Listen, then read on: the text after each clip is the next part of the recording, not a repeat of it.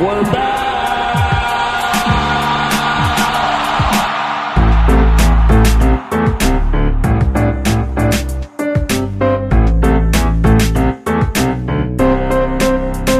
Just give me another beer.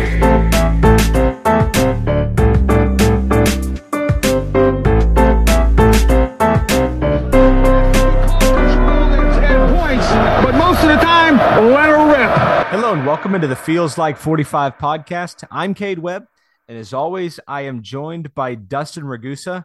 Dustin, how are you this evening, sir? Doing well. Always great after a victory, Cade. How about you? I know. Victories of any shape, size, margin of victory, quantity, it doesn't matter. One is one, and we'll take it anytime we can get it. I'm feeling really good, really good.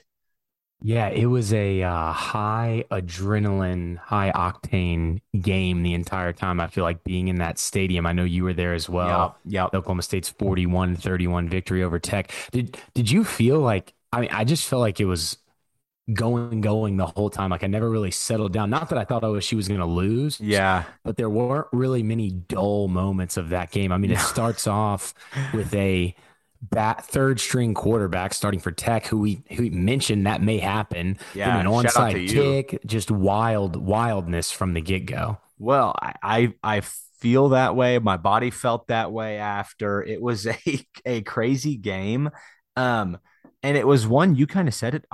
I have seen Oklahoma State play in so many games like that, and I just never once thought that they were going to lose that game. And it's no shot at Tech.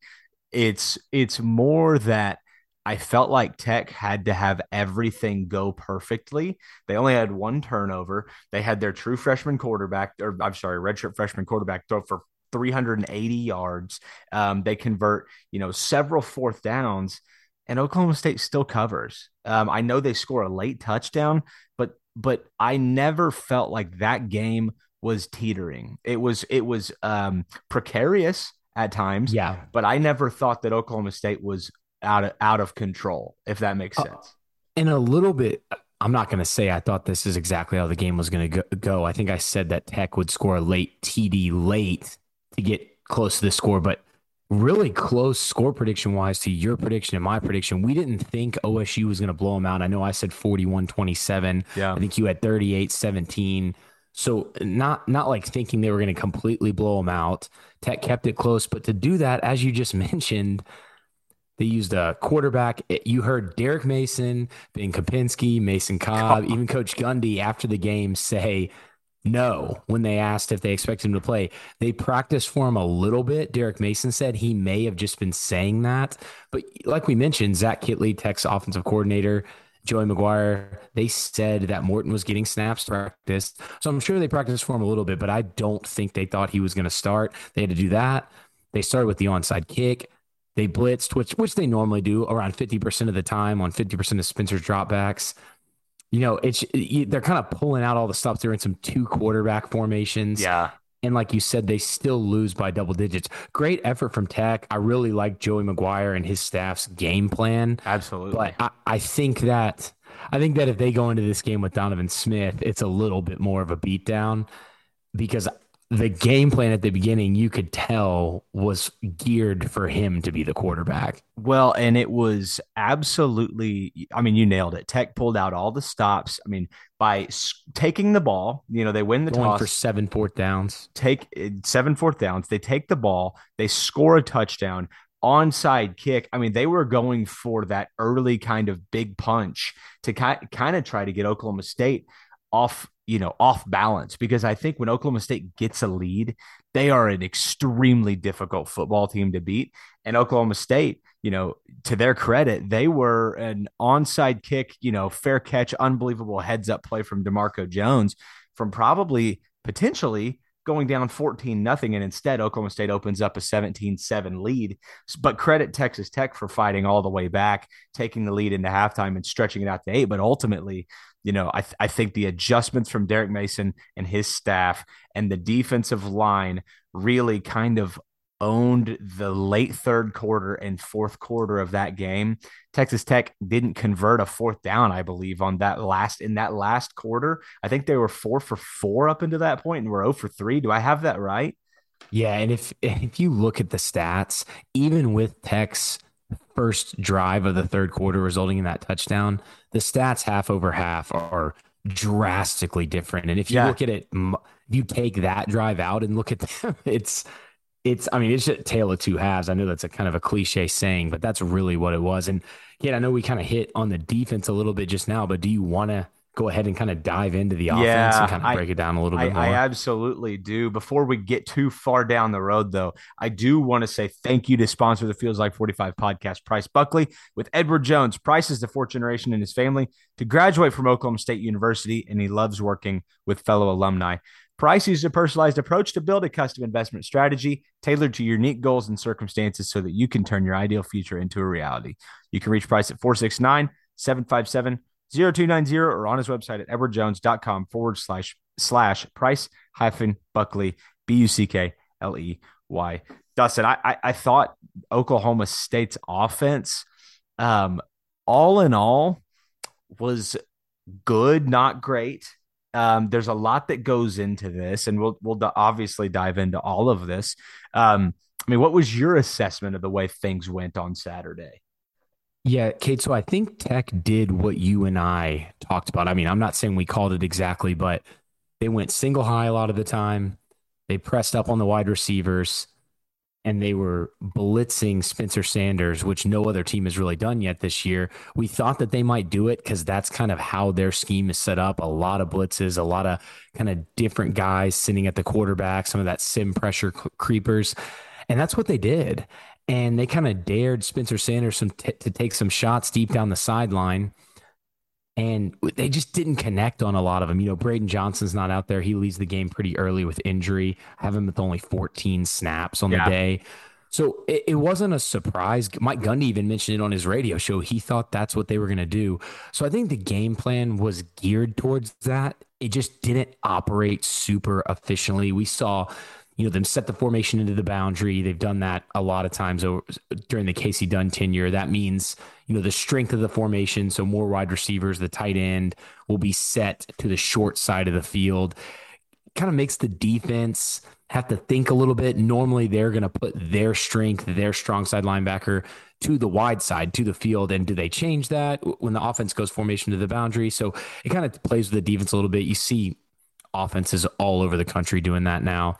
Mostly zone runs. They did mix in some power, Cade. We talked about power because K-State crushed Texas Tech with QB power. So we thought we may see that. We saw it a couple times. A lot of isolation with the single receivers. What Oklahoma State did, especially at the beginning of the second half, they split the single receiver to the field or to the wide side out really, really far away from the offensive line and then had the formation to the boundary, because they knew Tech was manning them up and they had that safety deep over the top. So what you do if you have when they're setting the safety deep over the top, basically what they're saying is, hey, we need to win the route inside. So an in, a slant, something back towards the quarterback. And Jaden Bray and Stephon Johnson were just having a little bit of trouble getting separation there. But overall, I think I liked the game plan. I thought they went a little bit too deep pass happy at times in this game, just with it being Jaden Bray's first game back, his first snaps, timing maybe a little off and not having Braydon Johnson out there, but it's kind of what Tech was giving them. So I didn't hate it. It wasn't my favorite Casey Dunn scheme play called game, but a lot of guys went down, offensive linemen went down. So I kind of get what he was trying to do, and he was taking what the defense gave him. Yeah, I mean, I love the breakdown. I thought one of the main reasons Oklahoma State, you know, looked out of sorts. I mean, obviously you highlighted the injuries on the offensive line, and that leads directly to a tough time running the football. And we talked about on the show last week, Texas Tech's got a good defensive line. Jalen Hutchings, Tyree Wilson, two NFL guys on that defensive line, and then I think they've got that third other kind of defensive tackle that they'll rotate in there. A really good defensive line, probably one that flies under the radar to maybe the casual college football fan, with all due respect. But I think that with the injuries on the offensive line, plus a really athletic, aggressive, stunting defensive line, it gave Oklahoma State some issues. You highlighted it in the game thread. They didn't have a running back rush go over 10 yards, and it felt like it. And they end up having to convert a lot of third and longs. They convert 2 fourth and longs in this game. And that to me kind of highlights why I think they looked so efficient. They didn't succeed running the ball on first and second down, puts them behind the chains, and Spencer's got to create. Sometimes he was able to, you know, and I think even potentially an injury to Spencer Sanders, which we'll talk about a little bit later, maybe exaggerated some issues within the passing game. All in all, I thought they were obviously good enough to get the win, but they were less efficient than I had hoped against the Texas Tech defense that's given up some yards. But again, credit to Texas Tech for the game plan they entered with, because it really gave Oklahoma State fits where we even kind of discussed that it could. So credit to them for doing it and executing it well. Yeah, I agree. And the offensive line, I was a little bit worried about them when we talked on the podcast last week, pass rush wise. This Texas Tech defensive line, like you said, they're very athletic with Wilson, with Hutchings, with Bradford Jr. These guys are not the biggest. I mean, Tyree Wilson's a monster, but they're not the biggest interior defensive lineman that Tech has, but they're very quick. They know how to shoot the gaps. They're able to stunt. They're able to use the second level pressure to kind of get off their block and get to the quarterback. But where Oklahoma State struggled, and I didn't really think they would this much, is getting through the first level of Texas Tech's defense. Absolutely. And getting up to the second level. I know, I'm sure that sounds a little strange because the Oklahoma State offensive line has struggled with it at times this season. I just thought they were going to be able to do it against Tech. They'd kind of consistently been improving week over week. They actually performed pretty well against Baylor, all things considered, with how tough and physical and big that interior defensive line is. And they just weren't able to. I mean, I noted so many times where if you get to the second level there, you're going to, spring Dom for, a few more yards. And it's on Dom a little bit too. He's got to be able to make guys miss the second level. Has to. I had Etsy. So here was one thing I noticed, Cade, and let me know if you felt the same.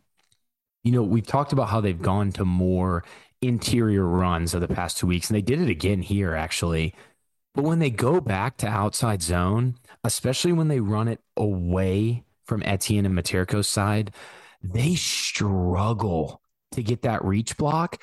And a lot of times the guy tackling Dom is the backside defender. The offensive line, say they're flowing to the right. Yep. Away from Etienne and away from Materko's side. And someone from the left side of the defensive line is coming from the back of the play and grabbing Dom before he can make a cutback, or they're catching him before he can get to the perimeter. It's a really tough block to ask offensive linemen to do, especially depending on how the defensive linemen are aligned. Yeah. It's very tough, but I just thought they've struggled with it most of the year, but really struggled in this game, and specifically Etienne and Materko.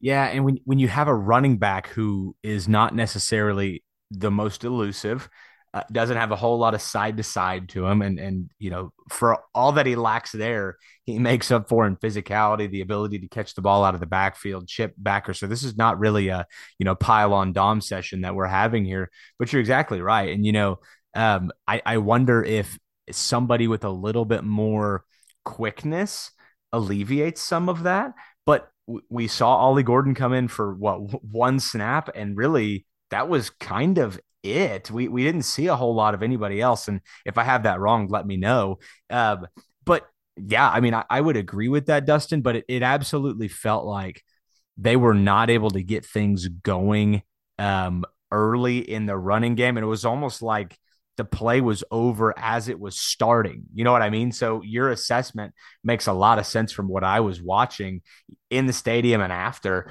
The running game was just kind of non-existent for most of the day, and they'll have to clean that up. But I'll tell you this: I think they've played two of the best defensive lines in this conference right now. I mean, I would say Oklahoma State, K-State, Texas Tech, and Baylor. Those are probably your four right there. And they've now played two. So hopefully things get shored up, and hopefully, your offensive line is healthy going into this game against TCU, because I think it's a little bit of a different challenge. I think TCU poses maybe more opportunity in the running game, But, you know, we'll get to that. But yeah, Dustin, I think you're spot on there. Let me ask you this. What alleviates that? Because they appear to be wanting to use that inside run, right? So how do you, you know, scheme wise, and how do you fix something like that? I mean, I think it's just figuring out what running plays, what blocking scheme works to this offensive line strengths. And if it's going more to these interior runs, you know, you and I talked about maybe they're going to more of the interior, the inside zone runs, because that plays to Dom's strength. And, you know, you've got Preston Wilson and Hunter Woodard in the middle. But maybe it's because teams are keying on the fact that when they run outside zone, they're always running it one way, because if they run it the other way, Etienne and Materko are struggling at getting those reach blocks. So that could be part of it. I've got a little bit of recency bias because I'm thinking of the Baylor and Texas Tech games right now. So it's hard for me to kind of remember back to those first games. I don't remember calling Etienne out on this. I do remember calling Materko out a little bit, but it kind of was glaring here. And I'm not saying it's Etienne's fault. He's a monster human being who does well in pass pro. It's hard to get to that block. Like, I'm not saying it's easy to do. It's just, I think maybe that could be another reason why they're going to more inside zone, more of these interior runs. You know, you see with the diamond formation, they do some of that HB insert ISO, which is another inside run. But you're right about the snap count. You know, Ollie played 5 snaps, which was 6%. DeAndre Jackson was in for 1, but Dom was also in on that one. And then Jaden Nixon's in there for 8 snaps. So Dom played 85% of the snaps, and that's kind of what he's been doing. And you're right. I think there's got to be a second back in there. I really wanted to hit on that part, you know, a little bit more too when we talk TCU, because I think that'll play into that game plan. But kind of wrapping up the offensive line, Cade, you know, we've talked about Preston Wilson. You know, at times he's gotten pushed back. At times he's looked really good. He did some great things against Baylor, against Ika. The thing with losing Preston Wilson, though, and we'll talk about the snaps, the high snaps, but yeah, right. He is the guy calling out the protections on the offensive line. And this is a seasoned veteran offensive lineman who has played in game, has played guard, tackle, and center at Oklahoma State, and has great chemistry with Spencer Sanders, not just at the center position, but just being a part of his offensive line. And I think Joel Maholski has looked good at times this year at guard, but putting him in there at center, and I know he had reps last year, I know he played in the Big 12 championship game, is not only a drop-off just from an overall, I think Preston Wilson, you know, it is a more talented and experienced offensive lineman. No shot at Joe. He just is. But from the overall, just kind of calling out the protections, telling other guys where they need to be, that's a pretty big drop-off from Preston to Joe. Yeah, and I don't know how you fix that today. You know what I mean? You can only patch so many holes on the offensive line, and we talked about it before the year started, and I think we've even mentioned it. Staying healthy up there, especially at the center and tackle spots this season, is imperative. And if Preston Wilson's injury is nagging in any way, you're thankful, one, that Mahalski has played enough to where hopefully, you know, if he's getting reps in practice this week, for example, hopefully break some rust off, get familiar with that center spot again. So I would expect things, if Preston Wilson's not available, which I think he will be from kind of this, some of the stuff I've read, but maybe not. If not, then hopefully Mahalski's getting his feet back wet and understanding again, okay, this is what it's like to be a center, because I could understand how that transition being so quick is hard on a player, especially in a game scenario. So I'll give Mahalski a little bit of slack there, but at the same time, it will cause issues for the foreseeable if they can't get that figured out. Yeah, and I think Joe's a solid offensive lineman. The other thing with the snaps, the high snaps that happened during the game, you know, they mess up the timing. There's always a chance for fumble there. Spencer made some pretty good catches on a few of them. Absolutely. To still get the play going. But snagging it. Joe's been getting a ton of reps at guard. Right. I think that's playing into the fact of his snap and his just overall kind of chemistry there. No, that's with what Spencer I mean. Sanders. Yeah. You know, he's the backup center, but he's getting a ton of reps at guard. So I do, on a positive note, since we're kind of wrapping up the O-line, I do think Hunter Woodard and Jake Springfield played pretty well in both the run game in pass blocking comparatively. I still didn't think it was the best game from either of these guys, but I thought they were the better two. And that's 2 weeks in a row now. We're seeing Jake Springfield had a pretty good game. So shout out to Jake. I think he's looked good these past 2 weeks. In the pass protection, Cade, you can't completely always put that on the offensive line if the defense is sending six guys and the running back and the cowboy back are going out for a pass. There's not enough offensive linemen. It's simple mathematics, but I mean, there's just not enough offensive linemen. I do think they need to work on how they handle stunts, how they handle some of these second level guys a little bit better. When you're seeing a safety and linebacker blitz and blow your offensive lineman backwards, I know he's got a running start, but you got to be able to turn him, move him, get him out of the pocket or create a pocket for Spencer. And a few times they kind of were driven straight back into him, smashing his leg and, you know, I hitting him before he throws. So I think that's got to get shored up. But overall, I wasn't the best game from the offensive line, but I didn't think they were like the worst. It wasn't the worst game I've ever seen either. Yeah. Well, you kind of mentioned Spencer Sanders. Let's talk about him a little bit. 22 of 45, 297 total yards, a touchdown, and no turnovers. I mean, I thought all in all, he made probably more throws, and I know you'll probably break this down here in just a second.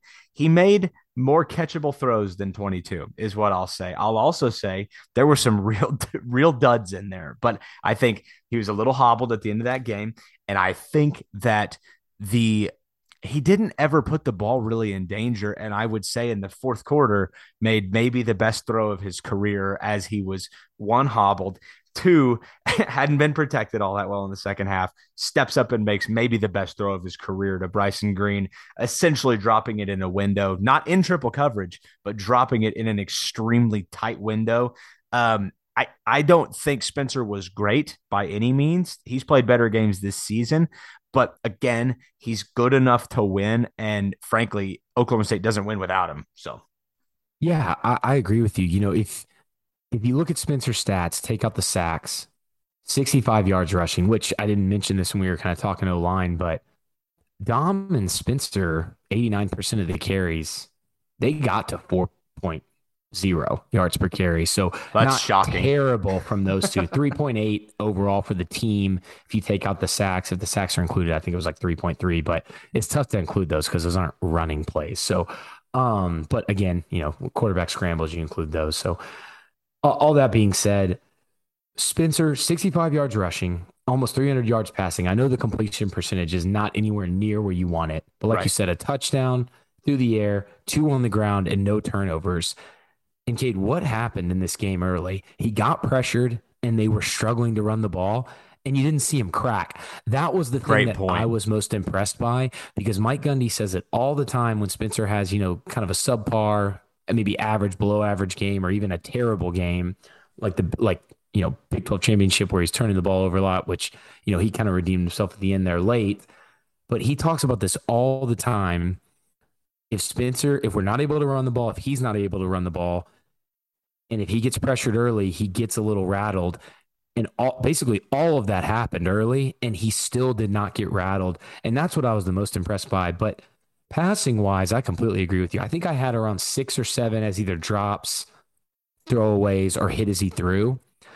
And then all 3 of those slants he threw to Bray and to Stephon Johnson, where what I talked about, where basically what Texas Tech was doing is the single receiver side, when Oklahoma State spread him out, they put a safety almost directly over that receiver and then had a pressed up corner on him. It's kind of taking away the deep ball to that side. But what's there is that green grass in between the tackle and the wide receiver. And Bray and Stephon Johnson were not able to win those routes. And they need, I'm not saying Casey Dunn needs to keep calling that play over and over again like he did, but those guys need to win those routes. Spencer put it right on them. Yeah. You know, if they get a little bit of separation, they're catching those passes with, you know, a foot of space from the DB and gaining 4 or 5. You know, if they break the tackle, they only got the safety to beat. So there was at least three of those that I counted. That gets you up near 10. So 10 that possibly could have been completion. So I think it was like you mentioned, a little bit better game from him passing than what the numbers show.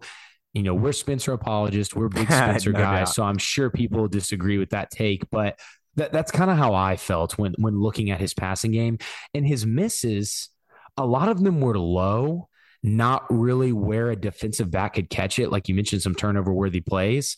He didn't really have a lot of those. There was the one where he was hit as he threw. I think it was the linebacker dove and got really close to it, but I didn't think that one was so much on Spencer. And if he's throwing up a jump ball down the sideline with his receiver in a corner, that's not a turnover-worthy play. He's given his receiver a shot to catch the ball. Now, the deep balls with Bray were definitely overthrown. He missed a few other throws. I'm not saying he missed more throws in this game than I would like him to, but I don't think the 49% completion percentage is a true indication of how his passing performance went. That's really all I'm getting at is, like, you look at the end stat line, and if you're Heather Dinich, for example, you look at that and you're like, oh my gosh, he completed less than 50% of his passes. If you didn't watch every snap of that game, I could see how that would be alarming, but yeah, I love the breakdown there. And, you know, I look back at last year, Oklahoma State had a lot of success on that in-cutting route with all that room with Tay Martin. Really, it was Tay Martin that was kind of the target a lot of times. I know Jaden Bray was really successful, but those Tech corners were right up on the receiver. And that is, you know, yes, they need to win that battle, but that is a tough battle to win and win consistently. So, you know, again, I think you're asking Spencer to make good throws, which he did, but you're asking a lot of those young receivers, and specifically Jaden Bray, who's in his first game coming back off injury. So I'll give him one game to kind of break the rust off a little bit. He made a great kind of diving catch on a key play in the second half of that game. But other than that, you're exactly right. They've got to win those battles. But, and you know, it, to me, that's kind of the blueprint. Right now, it feels like the blueprint's out a little bit now after this game. I think you're going to see other teams try to replicate this. Now, the question becomes, do they have the personnel to do so? I'm not so sure that TCU has the blueprint or the personnel to go out and try to copy what Texas Tech did. But looking down the road a little bit at a Kansas State, they do.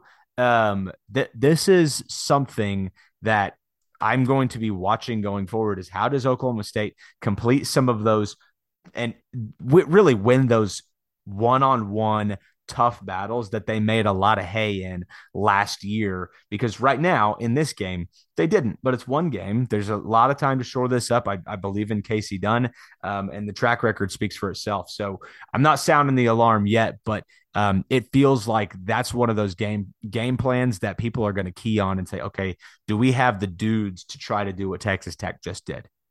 Yeah. And speaking of the offensive game plan, I know, you know, we both said this wasn't maybe our favorite Casey Dunn call. I did like the Oklahoma State QB involved run game. Like we talked about that jet power read, which they ran because they saw K-State dominate Texas Tech with it. But I liked how, and Cade, we mentioned this on the pregame pod, using some motion to maybe help out the run game a little bit.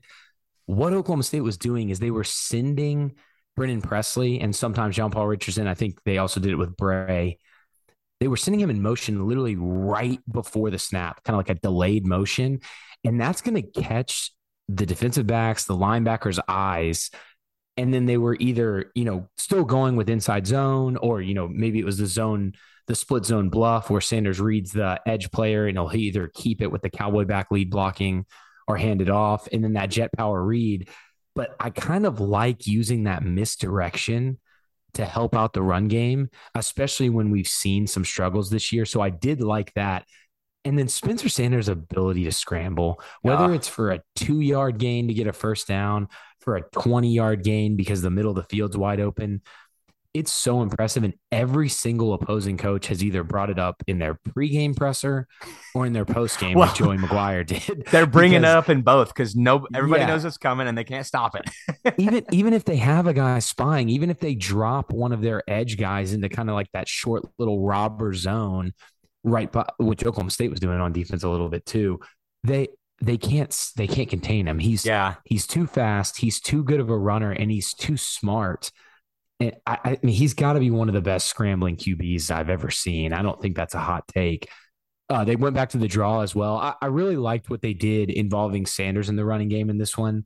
I think they can kind of continue to build off the QB run game. I don't love him taking hits. We see him get banged up. but he's such a good runner. You have to run him. Yeah, I mean, there's no doubt about it. And to me, what's amazing about him is his ability to catch a defender almost like leaning one direction and completely make them whiff. I mean, how many times have we seen that this year as he really kind of puts one foot in the ground and shimmies and that defender's nowhere near them. And so you laid that out perfectly. A lot of these teams are trying to keep an eye on that. And even when they do, it doesn't really matter because of his open field running ability. And when he gets, I mean, it really doesn't take him long at all to get up to top speed. I mean, it's 3 or 4 steps and he's going. So it's something I'm watching for against TCU, who struggled a little bit in that regard, containing opposing mobile quarterbacks. So we're going to find out. I mean, you know, I hope Spencer's healthy, but you know, again, to me, wrapping him up, stat line doesn't tell the whole story. 3 total touchdowns, no turnovers. And as to go back to your very first point, he didn't crack in moments that we've seen him crack before, and really was outside of a couple of throws, I thought just kind of did what he was supposed to do in a game like that. I mean, Tech was physical, and you just have to give them credit. They were really good in the secondary. Did 60-plus non-sack rushing yards, and Oklahoma State wins the game. It's a simple formula. I'm trying to preach it out there. If Spencer Sanders gets above that 60 non-sack rushing yards, Oklahoma State wins. Is it too easy? It feels like we have nailed the number. I mean, we said it last year, and has anything really changed? No, I mean, it makes sense when you think about how many times he runs the ball and everything. It's not like he's getting like an insane yards per carry number very often or anything. It's pretty consistent. Well, but so it is funny to watch. If you go back, I made a comment going into the Baylor game. You had said he needs 70 total yard or 70 rushing yards, and I had mentioned that I didn't think it needed to be 70, but if it's not, it needs to be an efficient, you know, 7-8 yards per carry, like nine carries for 60 yards. We kind of saw the game on the ground from Spencer that I said he couldn't have against Baylor. It's a good thing we got away with it in this game, but he wasn't overly efficient running the ball either. I mean, got sacked. I think he got sacked once or twice. So you have to factor that in, but at the same time, this was kind of the inefficient running game that I had mentioned couldn't happen against Baylor. Happens against Texas Tech. You get away with it. And hopefully there's enough on film, and I think there will be, to correct some of this. Yeah, I agree. And kind of moving on, if you're good with it, Cade, to some of the guys he was throwing the football to, Jaden Bray, he's back. I feel like we got to hit on him first, even though Bryson Green had the monster game, because Casey Dunn after the game said he was planning on playing Bray about 20 snaps, and I have Bray at 65. So that's a little bit higher than 20. That's our math. That's like our math. So here's my thing with Bray. I thought he looked really fast. Yep. I think he looked a little less physical than I was hoping. And I think him and Spencer obviously have some timing things to work on. None of those things are big time. I think they can all be corrected very easily with more practice reps. You know, Gundy said he wasn't even really practicing. Yeah, he questioned his conditioning and stuff like that. So I think once they get on the same page, I mean, a couple of times Bray blew by the guy on that deep route, and he was like 5 yards past the Tech corner, and Spencer overthrew him. Yep. So if they can get that timing right, I mean, there's a couple touchdowns right there. So yeah. I thought he looked really good. I think when he goes in motion, he just looks very smooth running, very fast, faster actually than I remember. So if he can add back that physicality, we know he's got the jump ball skills. I'm really excited he's back, but he definitely didn't have a phenomenal first game back. And Gundy even called him out after the game, talking about his ability to get off of that press man coverage. Yeah, and none of that is really shocking. You know, I mean, coming off an injury really to your hand, like I could imagine that you're a little bit timid, especially if you haven't been practicing much, not a lot of contact. You may be a little timid to throw that arm out there. And, you know, I agree with you. I thought he looked more athletic than I remembered. He's got a longer stride. It feels like it's almost like that. And this is a bad comparison. It's a big comparison, but almost like that athletic leap that Justin Blackmon took. Now there's a lot that goes into what Justin Blackmon was able to do, but Wade said it just kind of okay. So he did make a physical jump. Now it's just, can he put the tools together? I'm not surprised really by anything I saw from Jaden Bray, not as physical as we'd love, but the athleticism is off the charts. The speed is off the charts. All the tools are there. I do expect that timing to get worked out. I expect the rust to get broken off.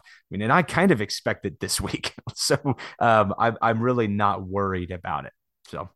Yeah, he'll definitely, I know we'll get to it later, but he'll definitely need to be more physical against TCU's corners. No doubt. They targeted him 12 times and he only caught 2 of them. Casey Dunn mentioned after the game that wasn't the plan to target him 12 times. It's just kind of, there were some looks, like we mentioned, those slants, some of the deep balls when that safety's playing in that single high is playing in the middle of the field and Bray's got one-on-one down the sideline that, hey, if this is Jaden Bray that's got 5 games of experience so far this season, 5 games of condition, he doesn't have this injury, you take those every day. So I think it'll get worked out. Like you said, I definitely am not, down on Jaden Bray after this game, even though he caught 2 of 12, I think it'll get worked out and I'm really excited he's back. But Bryson Green, we talked about, we're like watching him figure out what he's really good at as this season goes on. We talked about he has some trouble getting separation in man, which I thought he did a little bit better job of. You saw in a couple of those slant RPOs, he did get separation and Spencer threw it behind him. But on the deep balls, he just turns into, a power forward getting a rebound, blocking him out, going up and grabbing the ball, or even his athletic ability to lay out on that 4th down was amazing too. But the way he's able to use his body, I think he's got it down now. And I'm very excited to watch him play. And I know some people get mad about the red zone fade balls, but when you've got a guy who's figured it out like this now, I think you got to throw it to him when you're in the red zone. Is 6'1", 205 right? He looks like Joey Graham out there. Gundy seemed confused. He talked about Bryson's size in his post-game presser.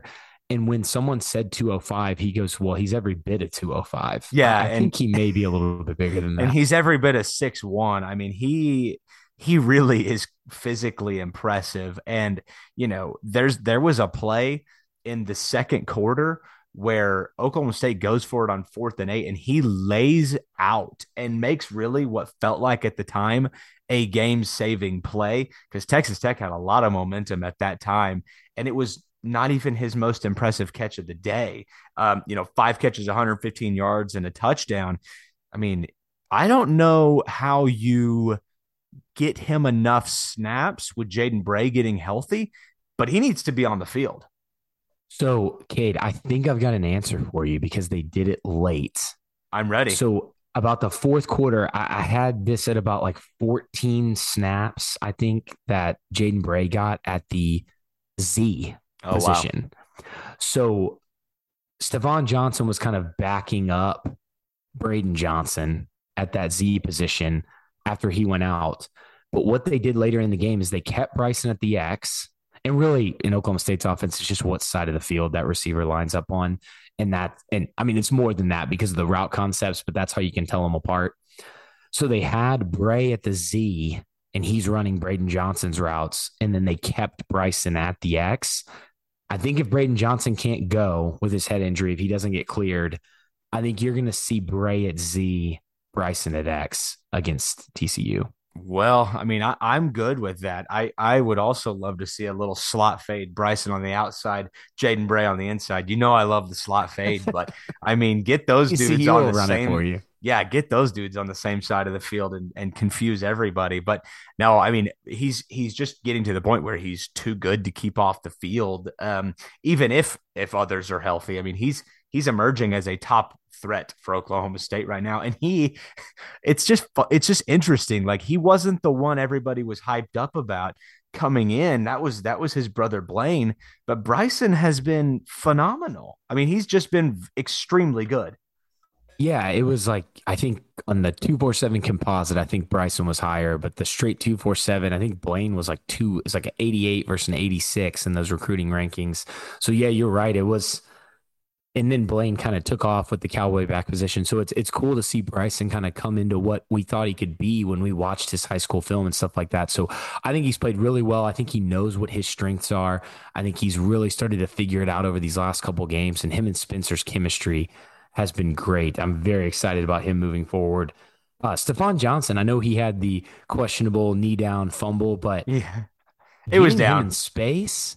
Getting him in space, the dude can move. That's what we talked about. This is a guy that you throw screens to and just kind of let him work. You can see it on just that play. That kind of shifty move he put on right before he maybe fumbled was beautiful. Well, number one, his knee was down. I went back and looked at it. He was definitely down, but he is also bigger than I expected. I don't know where Oklahoma State is getting these guys, but they just have a bunch of athletic kind of freaks at wide receiver. And Stephon Johnson is also probably too good to keep off the field. And Mike Gundy even talked about it.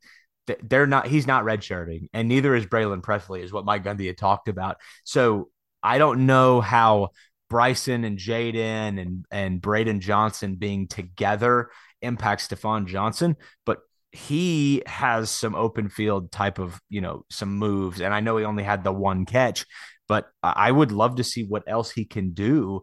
Because a guy of his size, he moves really well. Yeah. I mean, some of these guys, when they get in, like Stephon and even Braydon, I know he went out with injury, but they're going to have to work on their blocking. I think we're especially going to need some perimeter blocking against TCU. So you see, John Paul does a really good job. Bryson does a good job.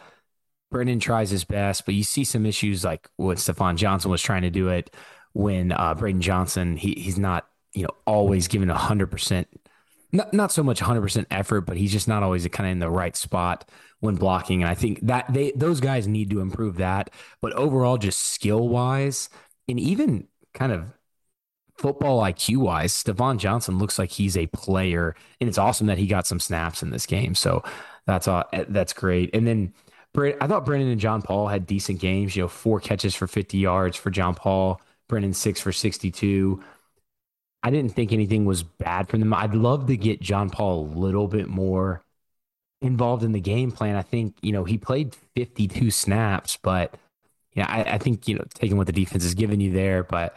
I didn't think they had bad games. They didn't really pop, on rewatch or anything like that, but I thought they played pretty well. Yeah. I mean, another week where Brendan Presley gets a lot of targets. I mean, I still love his kind of focal point, that he is a focal point of the passing game, because it gives the defenses just another thing to game plan. I think Oklahoma State's going to have a big challenge coming up with TCU's corners, but it does give them everything to game plan for when you have somebody like that in the slot who's so dynamic. The receivers give me a lot of optimism as Oklahoma State continues to figure things out in the running game. I know you got to be able to block to throw the ball, but I think they've got some ways they can mask some of these issues just by the talent they have on the outside.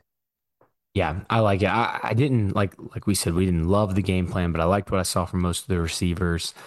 Ready to get Bray some more reps, get him back to full speed. I think he's going to be a monster still. And Cowboy back-wise, just to kind of wrap up the offense, yep.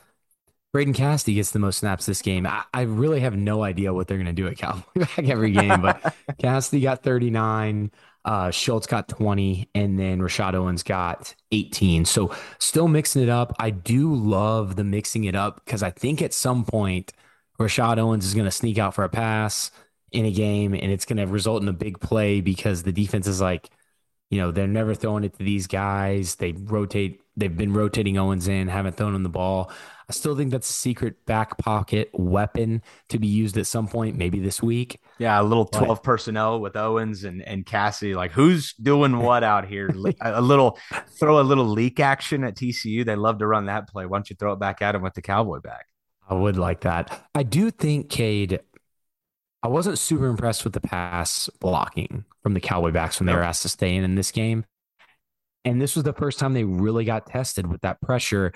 And I think it was just subpar. I didn't think it was what I think it should be for this team to be successful. So it's definitely some things to clean up there, but you know, they're still making great blocks. They're still, they're all just really sound players that know what their job is, hit their assignments.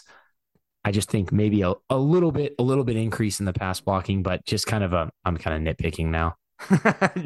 No problem. I mean, I think Oklahoma State, there were reasons why the offense looked the way they did, but again, give a lot of credit to Texas Tech and the way they came in, and they're more physical than they have been in the past. I think you just have to credit that new coaching staff for a lot of what they've been able to do. And they're going to win some games. Like I think they're going to beat somebody they shouldn't. They've already done that in Texas.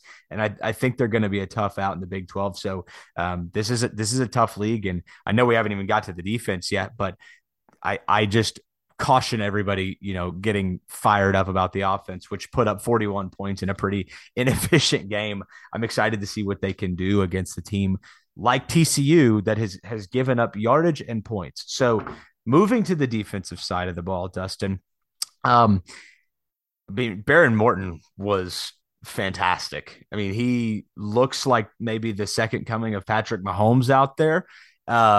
And I would say, I don't know why he hasn't played sooner for Texas Tech, but I also think Oklahoma State, all in all, really adjusted well in the second half and made things really hard on him. He was a little bit hobbled in the second half, but made things hard on him.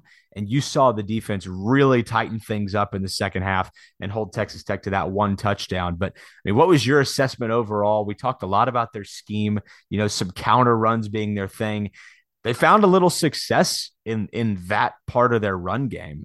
So I'm curious what you thought about the defense as a whole. Yeah, so they pretty much did the exact opposite of what I thought at the beginning of the game. They went out there, not the fact that they were heavy 2-4-5. We're really seeing Derek Mason implement that two down lineman, two Leo defense into this Oklahoma State game plan. I think I had 83 of the total plays had two down linemen and two Leos out there. We saw a lot of it at Baylor. They're really kind of moving to that. We saw a little bit of that bear type front as well. They really mixed up their zone coverage in this game. We saw Tampa 2. I thought some cover 6, some cover 3, cover 1, even some cover 0 where everybody's manned up, no deep safety. It was kind of all over the place. They went to pretty good split of man and zone in this game. I didn't think they were too heavy really either way, maybe a little more man. But what they were doing early in the game, and Derek Mason talked about this after the game, is they were trying to kind of expose some of Donovan Smith's weaknesses. And they talked about how he also talked about how Donovan Smith has a way different launch point on his throw than Behren Morton. He kind of comes more sidearm. Behren Morton's a little bit more over the top. So they had kind of talked about some things with getting their hands up, dropping into certain zones to get in the way of that. And you saw it early. So What they were doing a lot early on is they were still rushing four, but they were rushing the two interior guys. And then they were sending Benson and Cobb in on a blitz, but still with just four. And then they were dropping both Leos into these kind of short little zones, kind of exploit that from Smith. Well, they did it because they didn't really have any film on Morton, so they kept doing it, and it didn't really affect him at all. He was able to kind of throw around it or over it. In the quick passing game, when Oklahoma State has these 7, 8, 9 yard cushions from their cornerbacks, is what Tech was going to early and often. And Cade, I didn't think Oklahoma State was going to come out and do that. I thought they were going to come out and press up a little bit more, and they switched to that in the second half. But overall, the second half adjustments, what they did is those kind of deep splits off the line of scrimmage, they stopped that from 7, 8, 9 yards. They shortened that to 4, 5-ish yards, even some pressed up on the slot, which they weren't doing a lot. They brought Jason Taylor, the safety, down to help with the slots as well.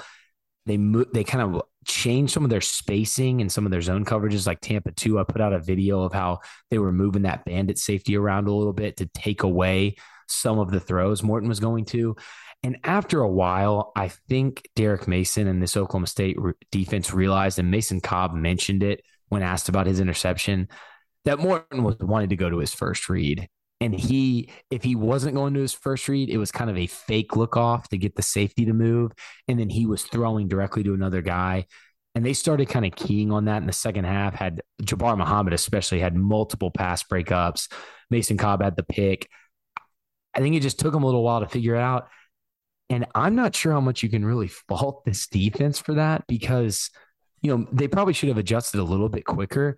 But like I said in the preview pod, this is their Texas Tech's highest rated quarterback recruit of all time, a school that's had some very solid quarterbacks, and you have no film on him. And he's 3 inches shorter and 25 pounds lighter than the guy who's normally starting, and they have almost completely different skill sets. So I thought overall Derek Mason's second half adjustments were amazing. And I think this team kind of completely imposed their will in the second half. I completely agree with everything you said. And you wish maybe they would have adjusted a little sooner, but it's really easy to understand why they didn't, right? It's kind of hard to believe that a freshman's going to come out there and light you up. He threw the ball 62 times and threw one pick. It's kind of hard to believe that that was going to happen, especially in the first half where the crowd's juiced up, offense has gotten out to a 17-7 lead. It's easy to understand why they stayed the course for as long as they did. But, I mean, credit to Derek Mason, again, making those second-half defensive adjustments. It's what Oklahoma State was so good at last year. You had to score on them early because they're going to adjust in the second half. They're going to talk about you in the locker room, and then they're going to come out and put the clamps down. That a lot of that is an inexperienced quarterback too. You know, as the defensive line starts to get more involved and more active, it's easy to understand how a defense presses up, makes things a little bit harder, and then forces him into the one mistake of the day. But he was kind of reckless there late in that game and was lucky there wasn't at least one more pick, if not even two. So I loved what Oklahoma State did. Again, I go back to that original point. I understand why they didn't adjust, because I think Behren Morton was the surprise of the day, and he's still kind of been the talk of that game. Like, okay, Tech's got a quarterback now, because I don't think they believed Donovan Smith was going to light them up to the tune of what Behren Morton was able to. So I get why they did that. Yeah, and I don't think they knew he could scramble like that. And I was very impressed with his accuracy, which you've already mentioned. On the run. It kind of sucks for him that he, you know, got hit. I think it was late in the first half and messed up his ankle. You could tell by the end of the game it was really bothering him, especially when he started to get hit more. I think he's going to be a good player. I'll be interested to see. There's some things, like I said, the staring down the receivers, some of those things I think he'll probably need to work on. But I do think he's a really good player in his first start, really highly touted recruit. I just think, like you mentioned, you know, we can pick these things apart all game. And, you know, I got on to, you know, saying you can't really do that last game in the review about Baylor. But, you know, he had the fumble that his team got back. He had the Colin Oliver's hitting him, and he's barely able to make that into a pass as opposed to a fumble. Yeah, right. The Kendal Daniels targeting was pretty much in the end zone, and it was also on third down. You know, Sir Roderick Thompson fumbles and gets it back. There's a couple. I had him with a few turnover-worthy plays, like you just noted, and then he does have the one pick. So not only did he have a solid game, he got lucky a few times. Oh, definitely. So I think it could have been a little bit even more of a dominant performance by the defense in the second half if a couple things go their way. And, you know, Kendal Daniels hits him a little bit lower, which no fault to Kendal. He made a great play. I think it even looks a little bit more dominant from the defense. But if you even just looking at the stats, you know, Tech with 347 yards of total offense in the first half. In the second half, only 180. And I think like 50 of them were on that first drive where they came out. Gundy mentioned this, but they come out and they run this trip set where the two like inside receivers run straight at the corner and the safety, and the outside guy cuts underneath them. So it's kind of like a pick play. Run that for a big game. Jabbar gets picked by his own teammate. And then they come back, they get like a 20-yard gain. They come back and they flip the formation to the other side of the field and run the exact same play. So they get 40 yards off of this play they haven't shown all game. And then the defense locks them down after that. But I did like that Joey McGuire and Kitley came out with that. I thought that was pretty funny. After and Oklahoma State adjusted to what they were doing. Gundy's comment was we adjusted to them and they adjusted to us. And it was funny. That was a great comment.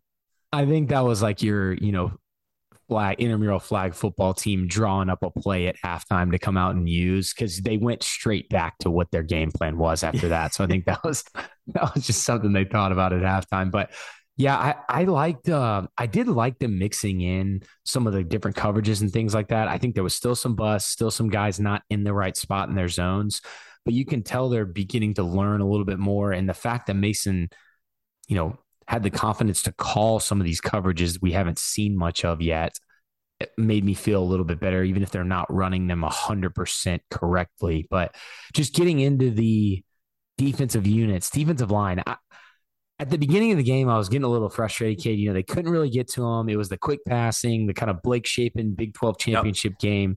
But as the game wore on, the defensive line started to feast. Yeah. And when you're rotating in two Leos, you're going to be able to get Ben Kopinski some snaps. And when Ben Kopinski gets snaps, I'm always having a good time. Yeah. So if they stay in this 2-4-5, Cade, I think you're going to see a lot more Kopinski, because they're playing two Leos at the same time. You got to get these guys blows. They're going 100 miles an hour every snap at the quarterback. Yeah. Kopinski plays like a crazy man. And it was really interesting. You noted this in the game thread. It's something I noticed live. Like Kopinski and the Leos did this several times, but they'd be on the edge one down. Tech would go fast, and Kopinski or whoever the Leo is would be over, like where, a middle linebacker would theoretically be standing in a 4-3. It was very interesting to see how they kind of adjusted as Texas Tech went fast. I loved the game plan, but you're exactly right. You'd love to have Colin Oliver and Trace Ford and Brock Martin on the field more, but they played 104 snaps. They can't play every down, and this is more to the tune of Texas Tech went for 7 fourth downs. They converted several third and longs. If they don't do that, this looks a whole lot different, I think. I think this defensive line in the second half was going to get after it, and they already did. But I think if they were able to get off the field a couple of more times, this was going to look even more dominant. Yeah, and Gundy even mentioned he wants Kopinski to play more. So I don't know how you take playing time away from anybody, but again, his motor is unreal. Well, they still all got a bunch of snaps because they're playing the 2-4-5. I mean, Oliver got 57, Kopinski got 38, Trace Ford with 47. Yeah, so they still got a ton of snaps. I mean, there was just so many defensive snaps in that game. Like you said, 104 plays from Tech. I think my only gripe on them, and Gundy has called it out not only in his radio shows when talking about the Leos at times, he's called it out in some of his OSU Max film reviews. I think it's more, I've noticed it more with Martin and Oliver, and it's obviously happens a lot when there's tempo, so it's tough. I'm not saying it's not tough for them to do this, but they get a little maybe too inside on their alignments, or they'll get caught kind of peeking inside at the snap, and the play will get busted to the outside, and the safety's not able to get down fast enough, especially if Oklahoma State is strategically playing their safety a little bit higher to stop some things in the passing game. Martin, Oliver, and whoever's at Leo, they've got to be sound and kind of setting that edge. And I get peeking inside because when Brock Martin does it sometimes, he's able to either get right by the tackle and make a sack if it's a pass play, or get inside and get to the running back before he can get outside. I think they just cheat maybe a little too much. Sometimes they're not aligned correctly, I guess I would say, like in kind of where they're at on the defensive line. I didn't see it happen a ton in the second half, but it's just something I've noticed. If I'm going to have one gripe on the Leos, and it leads to some big runs to the perimeter, they don't do it a ton. It's just, Oklahoma State's giving up, in this game, what they have like a ridiculous amount of 10 plus, like it was like 8 or something runs of 10 or more yards. Yeah. 8 of runs of 10 or more yards. And You just can't do that. They've got to limit these big runs. I mean, if a team's going to run it a million times to get 2, 3, you know, however many yards here and there, but they can't keep gashing you for these big runs like Thompson and Morton were on Saturday. I think it's got to be something they clean up. And I think it starts with the Leos. Yeah, I mean, it's a great point, Dustin. It's not something that I had really noticed, but it's a great call out and something that, I mean, TCU is going to look to exploit that with the way the quarterback can run down there, Max Duggan. They will look to exploit that on the edge. So very interesting, though. What do you think about the linebackers? I mean, Xavier Benson, second in the team in total tackles. I feel like he continues to be better at being in the right place at the right time. And Mason Cobb, obviously, with the interception, really one of the plays of the day on the defensive side of the football. Yeah, I thought Benson obviously showed his toughness. You know, he goes out of the game twice with injury and comes back in. He's doing that every game, so I don't know how hurt he is. Maybe he's getting a blow, but yeah, you're exactly right. Yeah, he's definitely like a tough guy and Absolutely. Wants to be out there. I think, you know, there's still times he gets washed up in the run game. Got to continue to be better at reading and reacting, but I think like you said, he's continuing to improve. Mason Cobb, same thing with him. You know, there's times in zone coverage he maybe looks a little lost, and then there's times where he makes an interception in a huge moment of the game. There's times where he maybe gets washed up in the run game, and there's times where he tackles the guy on fourth down for a 2-yard loss. So right. I think what Cobb does is he makes up for maybe some of the MAs, the misassignments with these big plays. And with Benson, we notice it a little bit more because he's not making, I don't think, as many big plays as Cobb. I think they're both improving. I thought they played okay. I didn't think it was either of their best games. I thought they were both solid. Cobb, obviously, a little bit better because he made some huge plays at big moments. I love Nick Martin's athletic ability. I love his hustle. He looks lost sometimes when he's out there for Benson. And I definitely think, you know, Cobb and Benson, they've got to stay healthy with what's behind them. I think the future of the linebacker position looks bright, but I think if you were having to go Lamont Bishop, Donovan Stevens, Nick Martin right now, I would be very worried. Yeah, I totally get that. I didn't think they were perfect either. But I mean, Mason Cobb looked like Malcolm Rodriguez sliding under that underneath route and making that interception. Awesome. It literally reminded me of the interception that Rodriguez made. I mean, the one, but Notre Dame, Iowa State in 2019, he made a living off of that. And so I loved what he was able to do. You're exactly right. Benson continues to kind of get walled off in some of those run plays, but I feel like, again, he's athletic enough sideline to sideline that he makes plays that maybe he shouldn't and maybe that others wouldn't. But again, I just feel like the progression is there. I don't think it was their best game either, but I do like what I'm seeing. And again, not to look ahead, but now we can do that. Going to be extremely important that they're sound this week against a team that really likes to run the ball and then throw it over the middle. Like that they're going to have to be really good this week. They're going to have to be better than last week. Yeah. I think the thing was in the first half, I think everybody maybe just it could have been how they were kind of scheming up to play Tech, but it seemed like the linebackers and even the safeties were a little timid to come down and really stop the run or kind of make a read. Looked like they were a little concerned about some of that zone read that we've seen Smith run, some of the quarterback run game, and we didn't see a ton of designed runs from Morton. So they could have probably been a little bit more aggressive, but they were preparing for Smith. So I get it, but that was something I kind of noticed early. And then in the second half, I think the linebackers, since we're talking about them, played a lot better.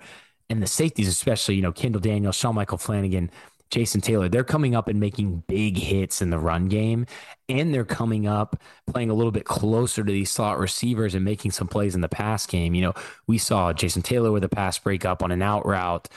I think he had a new career high in tackles with 10. So I really liked what I saw from the safeties as the game wore on. The Kendal Daniels targeting, I think, you know, we talked up Sean Michael Flanagan on here. But Kendal Daniels has made big plays in almost every game. He's had some misassignments as well, like Gundy mentioned he would before the season. I think not having him for the first half against TCU, it's not a game-changing loss, but I do think it's a significant loss. And I'm going to be very happy when he straps that helmet on and comes out in the third quarter. Yeah, no doubt. And especially after getting two quarters worth of film and those second half adjustments that Derek Mason has shown that he can make, he will be definitely welcomed back with open arms, whether you love the call or not. I mean, I understand why it was called, but just, I don't know. It sucks. So, and I don't love you got to have, to me, give me 20 seconds to talk about targeting. You got to have like a targeting one and a targeting two. Like if it's egregious, then they're out for the second half of the game. But it's terrible that we're removing kids and then punishing them the next week for an unintentional play. That's it. That's all I'm going to say about it. But I agree with what you're saying. Again, I worry about Oklahoma State's ability, the safeties coming down, as you just laid out. They were a little worried about some of those runs that Behren Morton could do. Well, Max Duggan can do them. So you really hope that they're sound in that regard. It means the defensive line and the linebackers are going to have to eat, right? I mean, they're going to have to be good. Man, and something I was thinking about too when thinking about Daniels being out for the first half, you know, Ray Gay is out with injury, who backs up Thomas Harper. Thomas played 100 snaps. Jason Taylor played every single snap in this game. He did that against Arizona State as well. You know, and now you got Kendal Daniels out for the first half. So you've got Taylor, Harper, and Sean Michael Flanagan, and not much behind them heading into the first half of this TCU game. So, you know, not only do they need to play well, but you got to stay healthy. And you got to be conditioned to be able to have that many snaps. You know, Sean Michael Flanagan's been rotating in and out with Daniels. They've kind of split it about 50-50, so he's got to be ready to go. I don't know if Gay will be back, but Harper's been playing a lot. I don't know if we'll see maybe more of the three linebackers on the field take Harper off, not only to, you know, show TCU a different look, but just to get Harper a blow, because these guys are playing a ton of snaps. I know Jason Taylor can handle it. He's an athletic freak. I mean, you've seen it if you watch any OSU Max video. You know, he really takes pride in his conditioning and athleticism, if you've ever heard him get asked about that. So not too worried about him, but those other guys, I mean, they're playing a lot of snaps, and there's a lot of safeties on this roster, but not a lot of experienced ones. So that's something, you know, maybe to think about as we move forward. But speaking of Harper, I thought he played a pretty good game. I was just about to bring Harper up. Hasn't he been, I mean, to me, quietly good, better than I expected. He's been outside of Jason Taylor. I would say he's been the second most reliable player in this secondary this season. And he had to be. We talked a lot about him in the offseason. He had to step up, and he's done a very nice job. I think obviously ceiling is higher with a couple of players in the secondary, Kendal Daniels, obviously, but I think he's been really good so far. Yeah, I think there was some issues early on in the season. We saw maybe a couple of times him getting beat by tight ends, him getting beat on some quick routes, but we haven't even seen him really get thrown at a lot. You know, he has some help every now and then. Sometimes they're bracketing the slot guy that he's on with another safety, but I think he's played really well. He's had some issues tackling on the perimeter, and that's something I think he's got to improve on. We saw it in this game. We saw it in the Baylor game. Those are really tough tackles, but he's still got to make them when he gets out there in space. And I know what he's trying to do. He's trying to go low, grab, wrap, flip the guy down, you know, be able to at least get a wrap on into where somebody can come and finish the tackle over there on the side. But I just think that too many missed tackles from him in the first half of this game. That's one thing he's got to clean up. In coverage, though, I think he's been pretty good. And, you know, he's playing a lot of snaps. So if he's missing a tackle late, it's probably because he's played 100 snaps. But that's the one area I think he's got to improve on. And then I thought Daniels and Sean Michael Flanagan, you see Sean Michael Flanagan, I think his misses are more because he maybe isn't as athletic of a specimen as Daniels, and they're asking him to do the same thing because he's a very smart player. Where on Daniels, on the other hand, his are more youth and experience. He just needs more reps, but he's got the athletic ability. If you could like squish them into one person, they'd be like the best safety in the country. Yeah. Well, we can't, but maybe we should pitch that. So, I mean, health in the secondary, obviously crucial. I don't know anything about Ray Gay's injury, but it happened, I think. Did it happen in the Baylor game or in the Pine Bluff game? Because I thought he was out against Baylor too. I think it happened in Pine Bluff. I actually don't know much about it either. I just know that I've heard it mentioned now several times, and Gundy and Dave Hunziker even talked about it as well. Yeah, I think it was in Pine Bluff, because I remember hearing Mike Gundy just kind of offhandedly say, we need to get Ray Gay back, and I'm almost positive that was before the Baylor game. I digress. It's important to get him back, though. It didn't sound like when he talked about it that it was anything significant, but you just never know. So regardless, Dustin, I thought, anything else on the defense before we kind of wrap this up? I think we just got to hit on Jabbar for a second, and Cam Smith. Jabbar Muhammad, Behren Morton was throwing at him pretty much all game, and besides that one pass at the beginning of the second half that we talked about earlier on that play, that route concept they hadn't run yet, where he got kind of screened by his own player, he didn't give up anything. Maybe like one other catch that gained any good amount of yards, but he had like 4 pass breakups. He had some good tackles. He had the one missed tackle, I think, in the second half, but I thought all around that was one of Jabbar Muhammad's best games. And if he plays like that, that's an all Big 12 cornerback that we talked about preseason. He was awesome. And then musical chairs at the other corner, because Corey Black goes down, then DeMarco goes down. So you get our guy, DJ McKinney, Adam Luntz guy, get some snaps. Cam Smith gets some snaps. I thought Smith played pretty well, all things considered. He got beat a couple of times, but those are like his first real snaps in a conference game ever. But I just wanted to mention Jabbar again. I know we talked about him a little bit earlier, but I thought that was a fantastic game from him. Yeah, I'm glad you did. And I thought Cam Smith did as good as you could possibly expect from a freshman in that situation. It sounds like Corey's injury is not overly significant. Same with DeMarco Jones. So hopefully he gets some of those guys back. Get everybody in a walking boot. I know several guys, walking around campus with some precautionary devices on them, walking boots, slings. Sounds like everybody's kind of okay. It's just precautionary, but it's a long season. This is going back to that bye week being right before the start of conference play. This is kind of why that sucks, because you want that break maybe right before Texas, right before K-State. So, yeah, I agree. And, yeah, just to list them off, Braydon Johnson, head injury, Preston Wilson's lower leg, Corey Black's hamstring, DeMarco Jones, arm, shoulder, Xavier Benson with a leg injury, Spencer Sanders with the shoulder. Tyler Lacey limped off late. I haven't seen many people mention that, but it was near the end of the game. So we'll see. I'd expect everybody to play. If somebody gets held out, Wilson looked a little gimpy coming out. And then Braydon Johnson, if it's a head, they're probably going to be pretty cautious with that. So those would be maybe the two guys I would key on.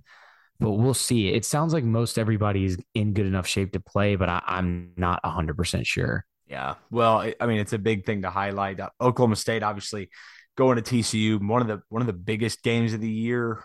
Maybe didn't expect that headed into conference play, but it has become that. So, I mean, injuries, somewhat piling up on the Cowboys this last week, but hopefully none of them of any significant severity. Dustin, any final thoughts on Texas Tech before we move on? Let's get to Fort Worth. Yeah, I was just going to say, yay, special teams. Tanner Brown, DeMarco with the fair catch. Hey, Tom Hutton punting again. Jaden Nixon was one block away from doing it again. Hit one block. He's got great vision on those kick returns, and he's so fast. Yeah. But yeah, special teams great again. Not a ton really to break down from this one, I don't think, on it. Just solid kicking, smart play on the onside kick, great punting again. Yep. Jake, that was for you. All right, Dustin, let's move on to TCU. Before we do that, let's take a break and hear a quick word from one of our sponsors.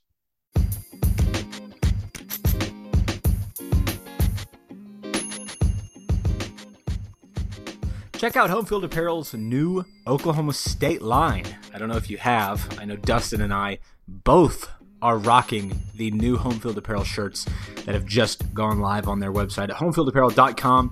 I mean, the curse of Cowboys across the chest is absolutely gorgeous. I don't know if you guys have seen the Pistol Patty t-shirt, but it is great as well. And Home Field Apparel is doing phenomenal stuff, even outside of Oklahoma State sports. If you go on their website right now, you can see potential future Big 12 members, Colorado, with a throwback t-shirt on their website. I'm just a big fan of Home Field stuff, and the quality is unbelievable. So check them out at homefieldapparel.com. And when you use our promo code FEELS12, you actually will get a discount. That's right, FEELS12 will get you 15% off your first order when you use our promo code FEELS12 at homefieldapparel.com. Check them out right now and tell them that the Feels Like 45 podcast sent you. All right, Dustin, welcome back. I mean, the TCU Horned Frogs are, outside of Oklahoma State, maybe the talk of the Big 12 right now. Well, outside of Oklahoma, obviously, being 3-3 and being one of the worst Oklahoma football teams to ever play. TCU, a big surprise in the Big 12. Chandler Morris goes down in that Colorado game with an injury, has not come back, but Max Duggan has taken kind of the senior leap that we've seen Spencer Sanders take and has looked as good as anybody in the country right now.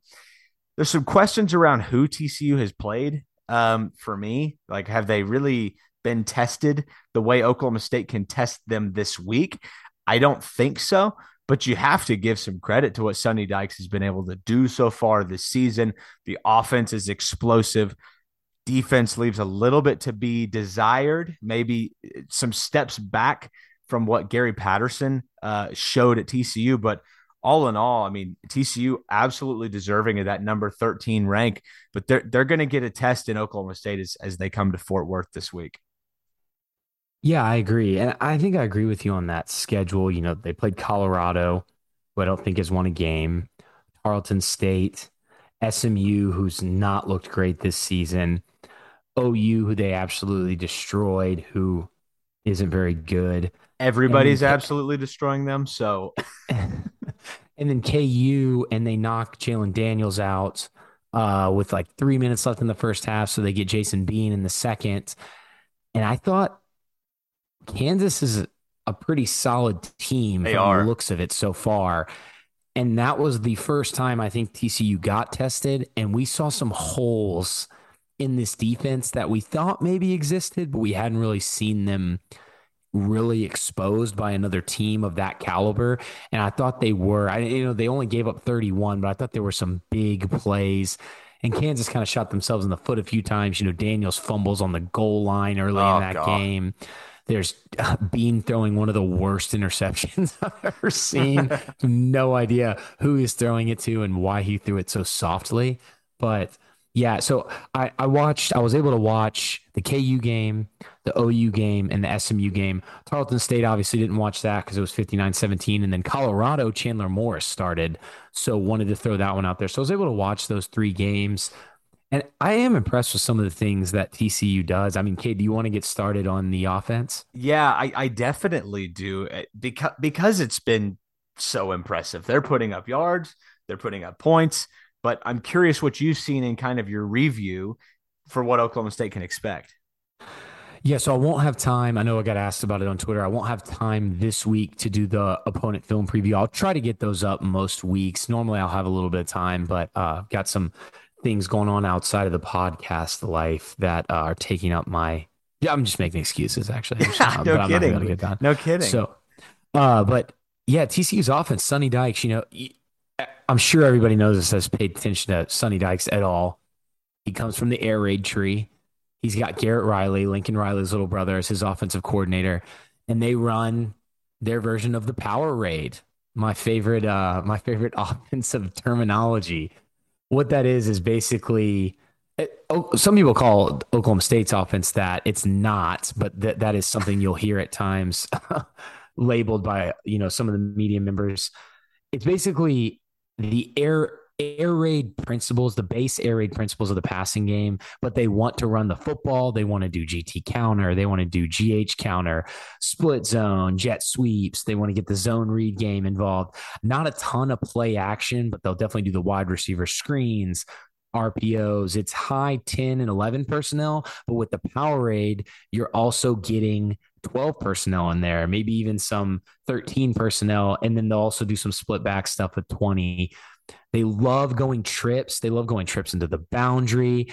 They love throwing wide receiver screens to Darius Davis, yes, over the middle to Quentin Johnson. So, Cade, what they did against KU was a lot different in the passing game than what they did against OU and SMU. And obviously there's different schemes from those defenses, things like that. But Quentin Johnson did not have very many yards or receptions going into that KU game, and they targeted him like 62 times. So really what they were doing in the games before that was getting it to Gunnar Henderson and Darius Davis and Tay Barber, those guys that play on the inside. And I think they made it more of a focal point to throw the ball to Johnson on the outside and over the middle. And it worked against KU because he had a huge day. But Duggan's extremely accurate on the deep balls. He's very fast. If you want a comparison to kind of his running ability, I'd say Spencer Sanders. He is an extremely talented runner, not as good as Sanders, but probably maybe just as fast. And he's very, very talented. So they do some different things. They kind of had a different running scheme in all the games I watched. You know, they went heavy zone against SMU. Against OU, they came out and ran a ton of GT counter. I don't know if that was Garrett giving a shout out to his brother Lincoln playing against his old school. And then against Kansas, they mixed in a little bit of both. So it's kind of I don't know what their true identity is in the run game, but they can do a little of everything. And their run blocking has actually been great. Where I think their issue has been is overall pass protection. Not that they've given up a ton of sacks, but Duggan has been pressured, and that's where kind of they get into some trouble. I mean, phenomenal breakdown, Dustin. TCU's wide receivers really impressed me. Quentin Johnson's a freak, has been for years. That KU game was the first time he had really jumped on the scene this year. And it's not shocking, but it is like, how did they figure that out? Because with Darius Davis, he's made plays all year.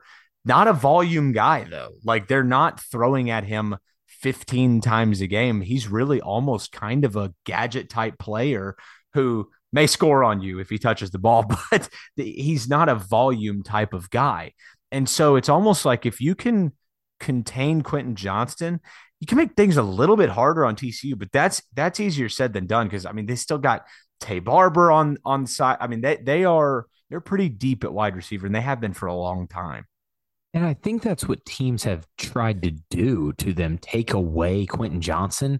And what they've done is they've fed Barber, Henderson, and Davis at that H wide receiver position, and even gotten Savion Williams at the Z mixed in there as well. And they've got a lot of guys I like.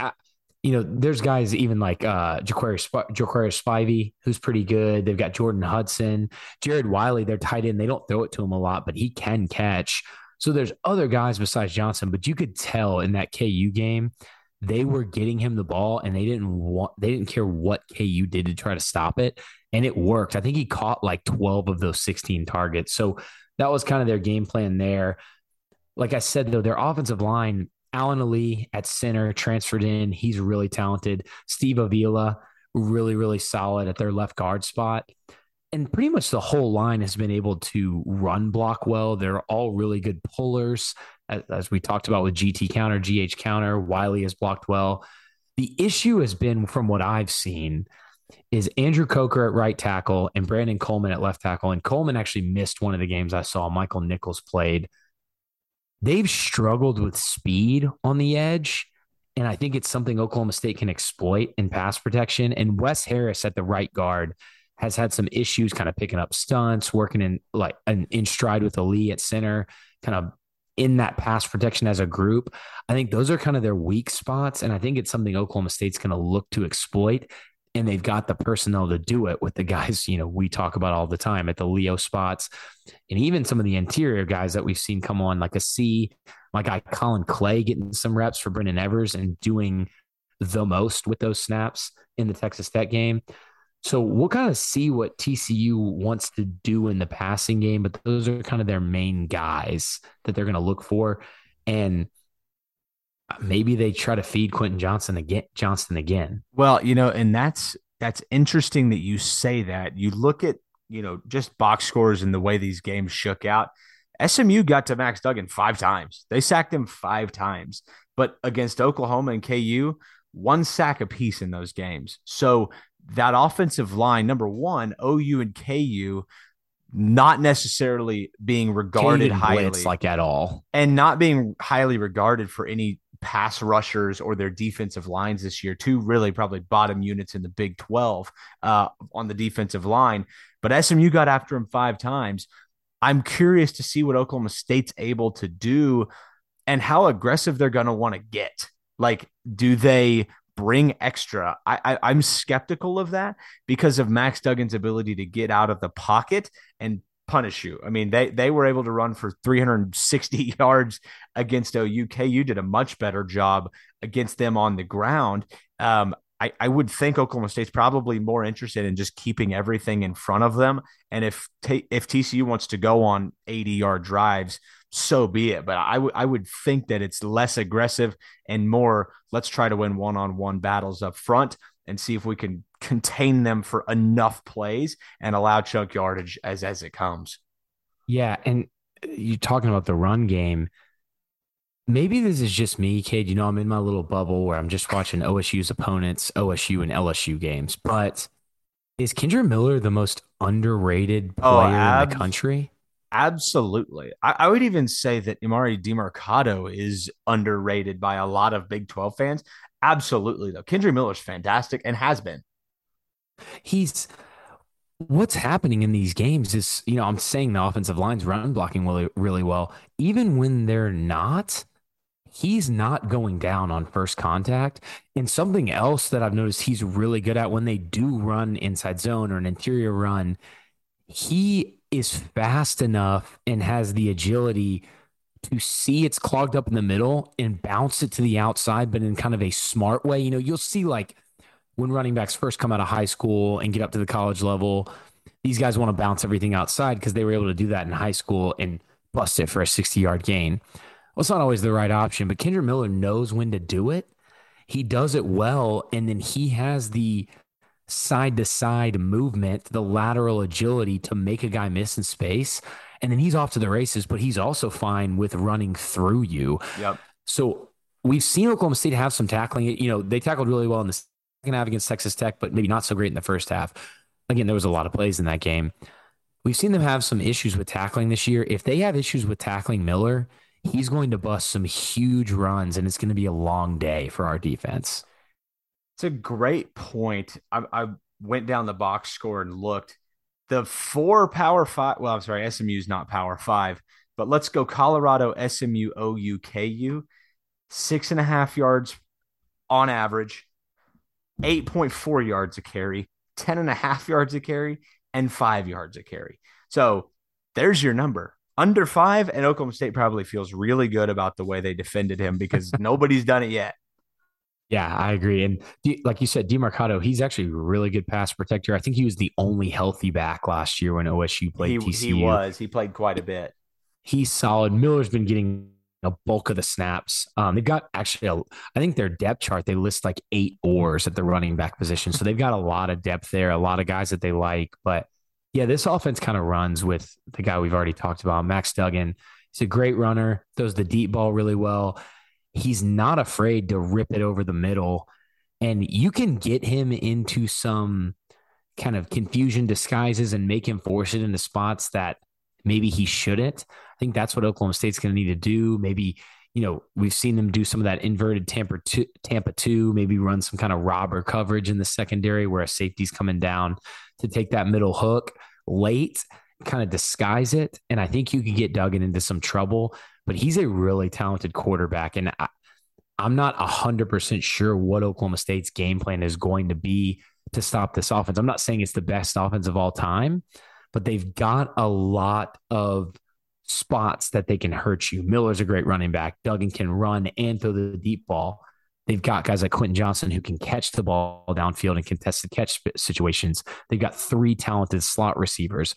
I think it's going to be Oklahoma State picking what they want to do, whether it's attack Duggan, which we haven't seen many teams do, like SMU did, and they got the 5 sacks. Attack Duggan, you know, load up and stop the run, play back the top-down Derek Mason defense and not get beat deep. I think they're just going to have to pick something, commit to it, and try to take something away from the TCU offense and, like you said, make them make a mistake. Yeah, who matches up with Quentin Johnson, do you think? I mean, that's Jabbar Muhammad normally, but... Well, they're going to... I mean, Oklahoma State normally does their right and left. Yeah, I mean, that's corners. They probably won't chase him around. Point.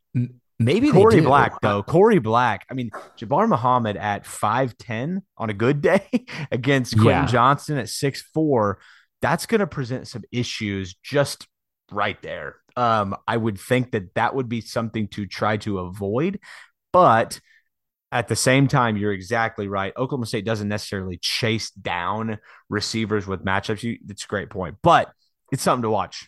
If Cam Smith has to start, maybe they do. Maybe they have Jabbar kind of follow. I mean, that would be interesting to watch. I think what they're going to try to do, I think they do send a little bit of pressure at Duggan. We may even see some of what I talked about earlier where the Leos kind of drop off into coverage. They have that Leo in that middle linebacker spot that you talked about to keep an eye on Duggan, but to also help out with that interior run game. The linebackers are going to have to be super sound, especially with these pulling linemen. They're not going to be able to get taken out of the play by these pullers. They're going to have to know when they're coming, get around the block, or in Mason Cobb's case, maybe just run straight through the guy because he's strong enough to do that. And I think you're going to need, in the first half, it's going to be all on Sean Michael Flanagan. In the second, it's going to be both. But they're going to need to, and Jason Taylor, play a big part in stopping this run game while also keeping an eye on the deep ball. It's a lot to ask, but I think this Oklahoma State defense can have some success against TCU. Yeah, for sure. I have a lot of respect for Max Duggan's open field ability as a runner, but I don't think he's, kind of a pull it down and crush you with his legs in the way that Spencer Sanders can move side to side. I think Duggan needs a little more room to get going, but once he does, he's as fast as anybody. But I think that he doesn't present necessarily the same, like, hard to bring down. And those will be my famous last words. This will be our audio clip on Twitter, and I'll get roasted for it as Duggan goes for 80. But my point is, I think Oklahoma State can contain him if they're sound in their gaps. But if they're not, obviously not. It's not going to go well. So TCU presents a big-time challenge. I mean, we saw what Baylor was able to do to him at times. So I'm curious to see how this goes. All right, Dustin, let's go ahead and move on to the defensive side of the football. Oklahoma State, I think, has a really nice opportunity here offensively. TCU has not looked great. Granted, they've played some pretty decent offenses in SMU and KU, but I think Oklahoma State's got an opportunity here to rack up some yards and some points. Yeah, this is where you win the game, I think. We talked about how TCU's offenses might be kind of a struggle for Oklahoma State's defense this week, but I think Oklahoma State can really exploit this defense. Our old pal, Joe Gillespie from Tulsa. Oklahoma State's faced him 3 times when he was the defensive coordinator at Tulsa. If you want to kind of just envision what this TCU defense is going to look like, if you haven't watched them play, and you don't remember those Tulsa teams, I would think Iowa State. It's kind of derived from the 3-4 defenses of like the 80s and 90s, but it's that 3-3-5 with that 3 down lineman look. They'll sometimes bring their strong side linebacker up near the line of scrimmage where it looks more like an Oklahoma State 3 down with the Leo, but it's typically 3 down linemen. And what they want to do is clog up the middle, spill the ball to the outside, and have their perimeter edge players and their second, third level guys come down and make the play. Their safeties are really involved in the run game. He does a lot of different stuff in coverage. You'll see cover 1, you'll see cover 3 match, you'll see cover 4. I think I saw some cover 2, Tampa 2 as well. He'll mug the linebackers. There's not a ton of true blitzing. I don't know if that changes with how he saw Texas Tech play and maybe have a little success with that against Oklahoma State last week, but it's going to be your Iowa State 3-3-5. The cornerbacks are extremely physical. Hodges Tomlinson, I think, was flagged for 5 defensive pass interference in the 3 games I watched. Abe Kamara at safety is really solid. Hodge, Winters, great linebackers. Dylan Horton's a beast at defensive end. Dominic Williams, their young nose tackle, is like 800 pounds, just clogging up the middle, and he's like 18 years old. But that's kind of their, I mean, we've talked about this type of defense so many times. I'm not going to break down the scheme too much. Right, it's going to be that Tulsa, that Iowa State 3-5. I love Gillespie. I love his defenses. We've seen Oklahoma State struggle against it in the past, but seeing it so many times and seeing some of the busts that they've had on defense in the three games I've watched, I think there's some things Oklahoma State can exploit. Well, and doesn't it really set up well for, I mean, if Oklahoma State can't run the ball, this is going to be a hard day. But if they can, and I think they will be able to, this sets up really well. I mean, you against that 3-3-5 defense, you have to be able to run the ball when you want to run the football. So that sets up to pull maybe some of these safeties who have had issues this year up to the line of scrimmage and beat them over the top.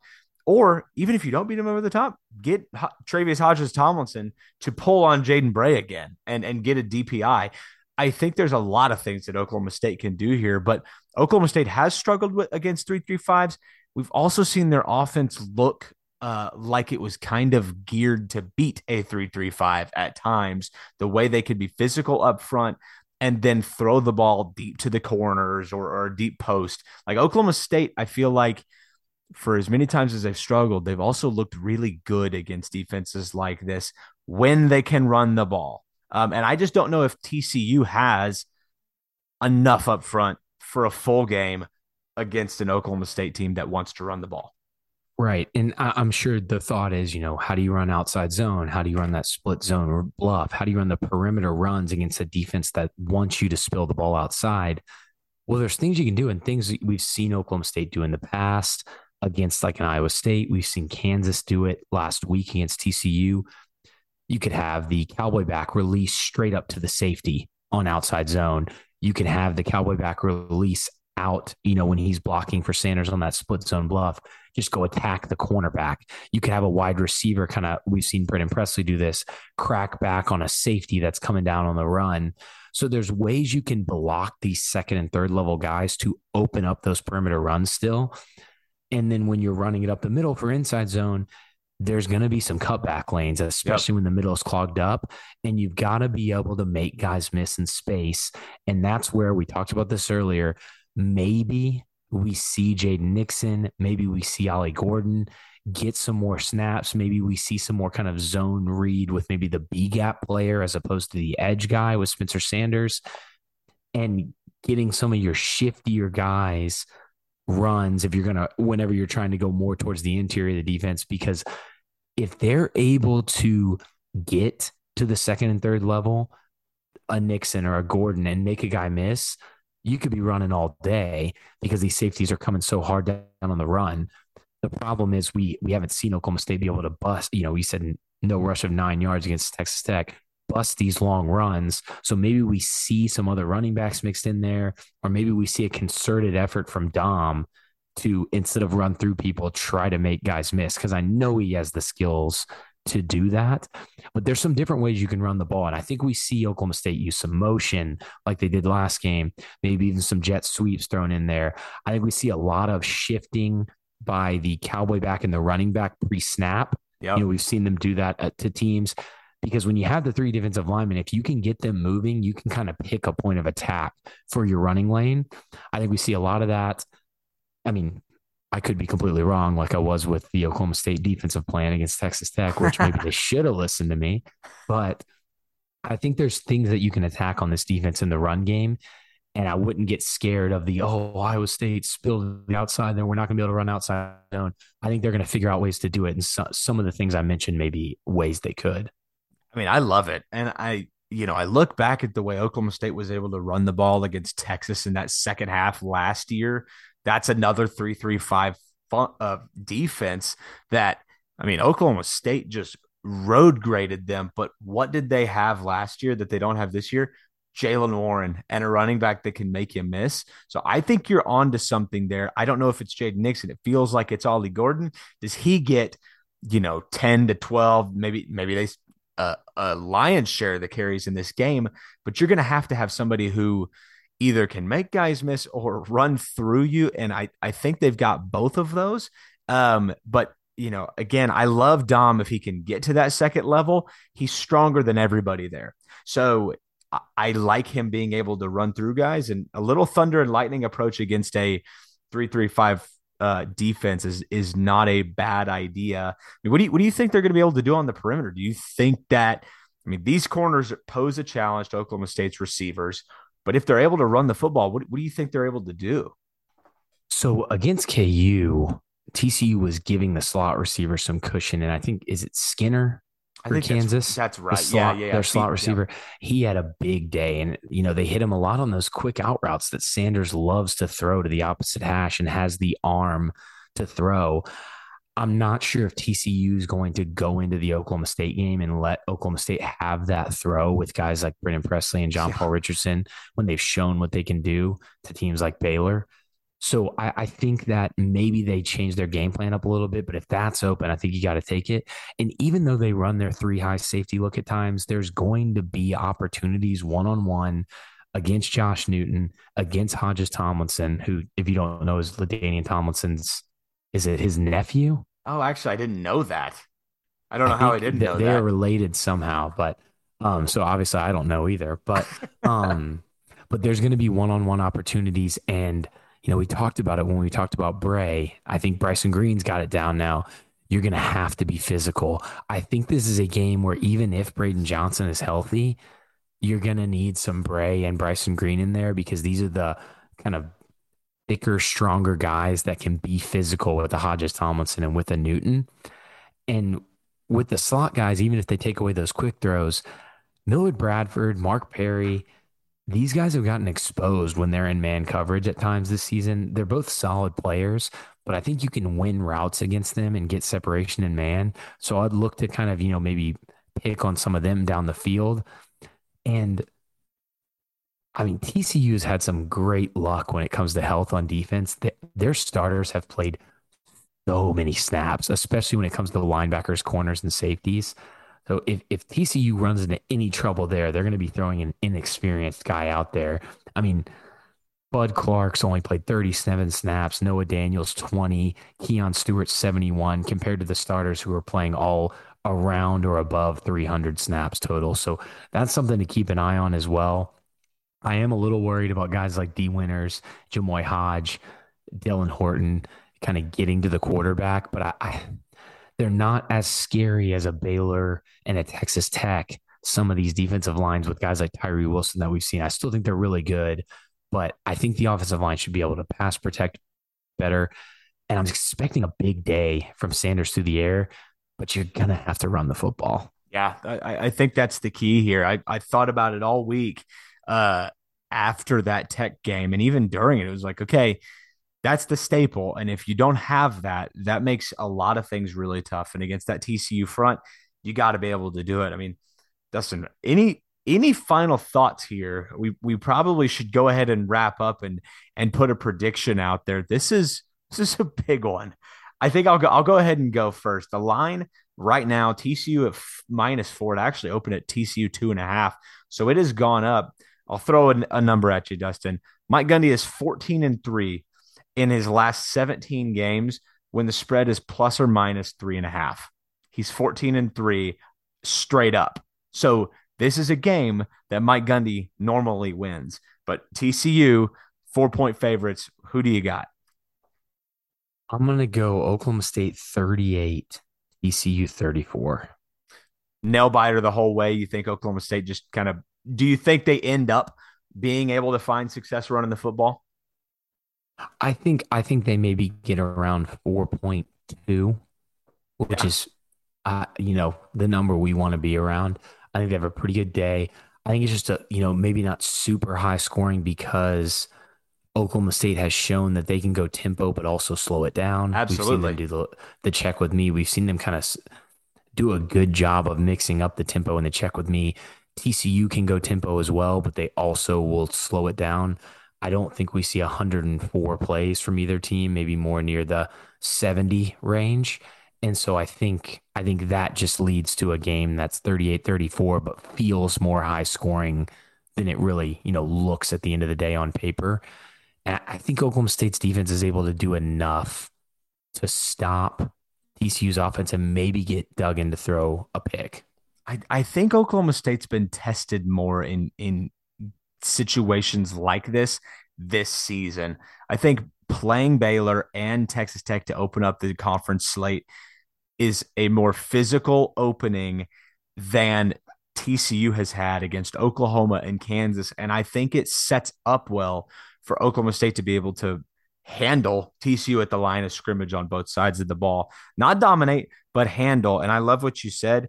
I mean, if this is a, 70 snap type of game for the Oklahoma State defense, I'll take them to win too. And I'll take them to win anyway, 34-30.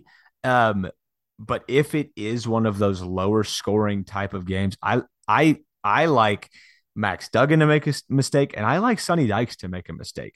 These are the type of games where Mike Gundy's in-game decisions normally play a big factor, and it's normally the right direction. It's either, kicking that field goal on 4th and 1 or getting points when you just need points. This is usually when a new coach will try to do something out of the ordinary, and Mike Gundy's not going to do that. And so I'll take Oklahoma State because of what they're able to find on the ground. And I like the coach a little bit better in a situation like this. Yeah, no, I love it.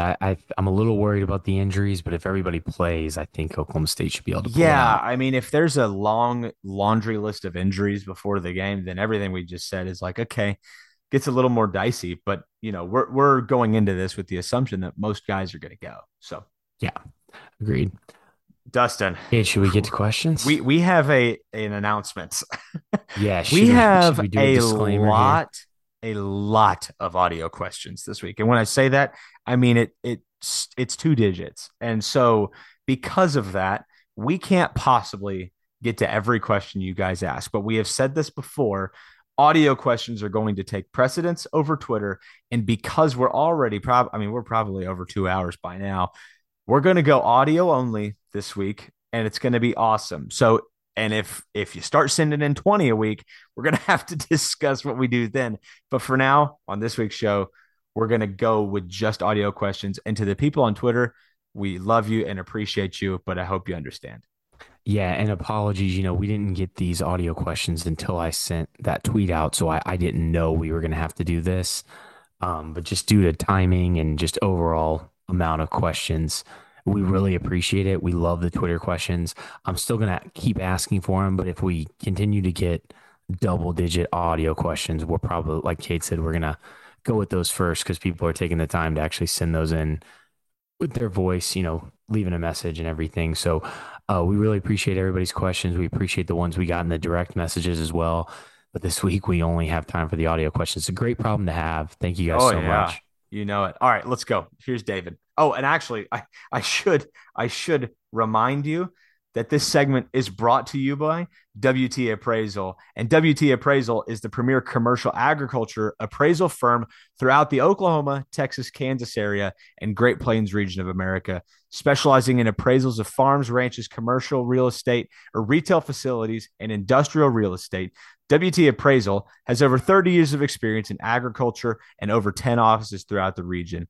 OSU grad Andrew Cox has been appraising properties throughout Oklahoma for over a decade and would love to give you help with your appraisal needs. So give Andrew a call at 806-418-2629 or visit him at his website, wtappraisal.com.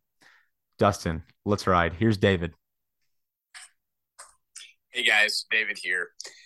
First off, love the content as always. Loved the call last week on we might see Morton and get a cheap touchdown. Really turned out to be a cheap half. And as my boy Randy D pointed out, the halftime adjustments by our defense were incredible. So good call there.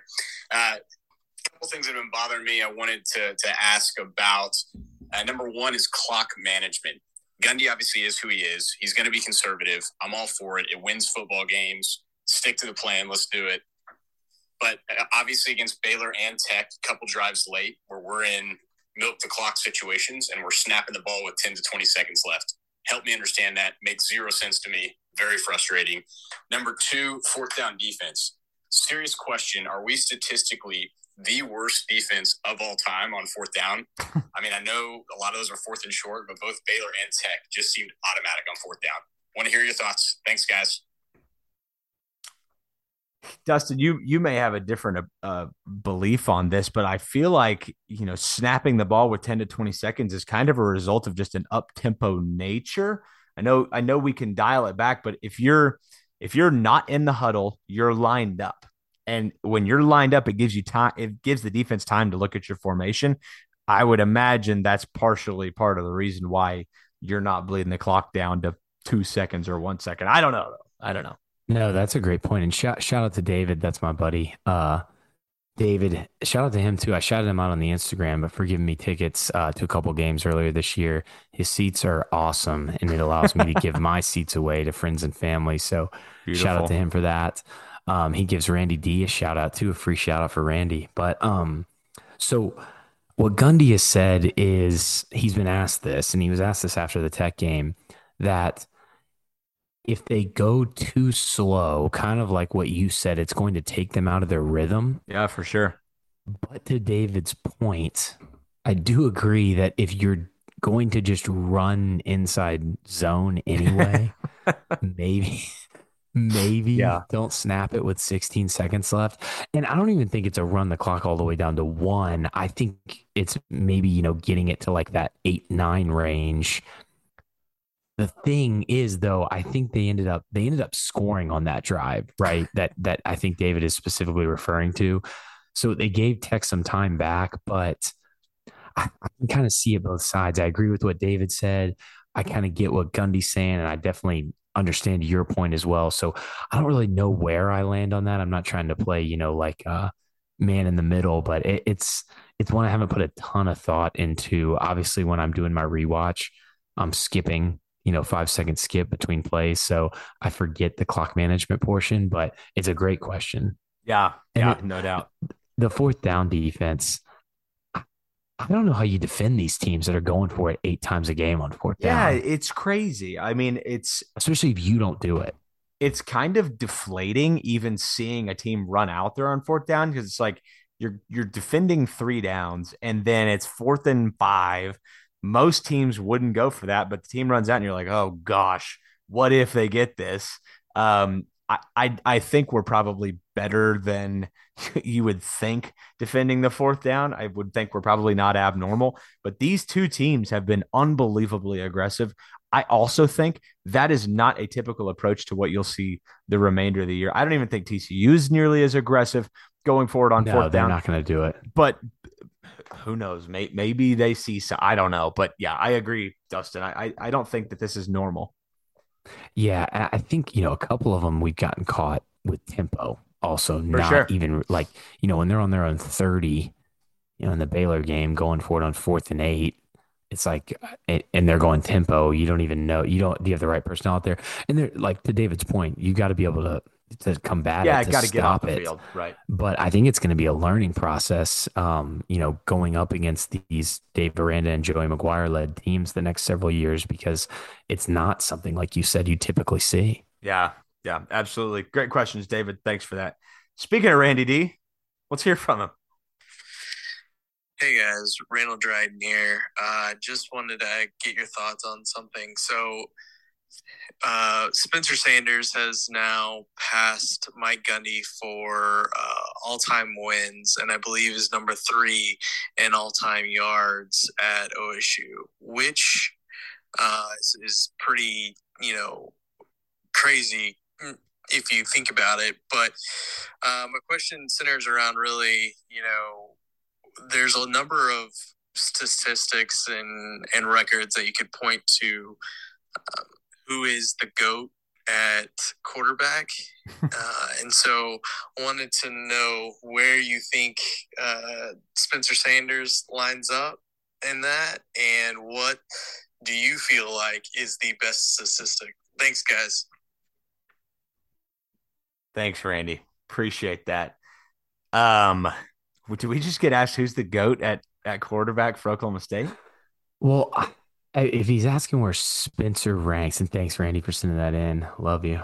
But I think I really, really, really, and I'm not trying to cop out of this, but if he continues with what he's been doing this season, he already has 12 passing touchdowns, only 2 picks, almost 1,400 passing yards, 6 touchdowns on the ground. I know, you know, if you look it up, it says 241 yards rushing, but you take the sacks out of that and he's close to like 300. If he continues what he's doing, keeps the turnovers low, and leads this team to a Big 12 championship, then yeah, I mean, he's rocketing up that list and he's in the talks with, you know, obviously still behind like a Brandon Weeden, I would think, but is he, you know, number 3, number 2? I mean, this season can define his legacy. I mean, I'm already flirting with putting him at 3 right now. Like, I think passing Mike Gundy, Big 12 title game appearance last year, Fiesta Bowl win over Notre Dame, Bedlam win, like those are the legacy wins that we talk about with Brandon Weeden and Mason Rudolph. Brandon Weeden, the difference with him is he has a Big 12 title. So if Spencer does what you just said, he might – is he number 1? It's crazy to think about, but there's a chance he has statistically one of the best offensive seasons at Oklahoma State during the Gundy era. I mean, I'm not going to say of all time when you've got like Barry Sanders, but you know, with of the Gundy era, and it's going to be pretty awesome to see where it ends. I mean, if he continues this trajectory, we're talking like a season like a Brandon Weeden, you know, Justin Blackman's, what was that, his 2010 season? Rudolph 2017, like that. Yeah, like one of those seasons. It's up there with one of those. So we'll see how it ends up, but I love the question. I love talking about it, and I think we're going to have to come back to this question shortly after the season ends, especially if it continues in this upward trajectory, and I think maybe even have half an episode dedicated. It may not even be after this season because Oklahoma State's got TCU, Texas, K-State coming up, and KU all ranked right now. We may have this conversation here in 4 weeks if Oklahoma State gets through that gauntlet. So, great question. Here's Big Lou. Hey guys, Big Lou back for a big week, TCU week. So got 2 questions. One's football related, one very much is not. But for the football question, what team from a matchup standpoint scares you the most? Is it Texas with a healthy Quinn Ewers? Is it K-State with their running quarterback? Let me know what scares you, and do you think that matchup is what we'll see in the Big 12 title? Should we get there? The second question is food related, of course, because I like my food, but I wanted you guys to power rank your top 5 Stillwater food items.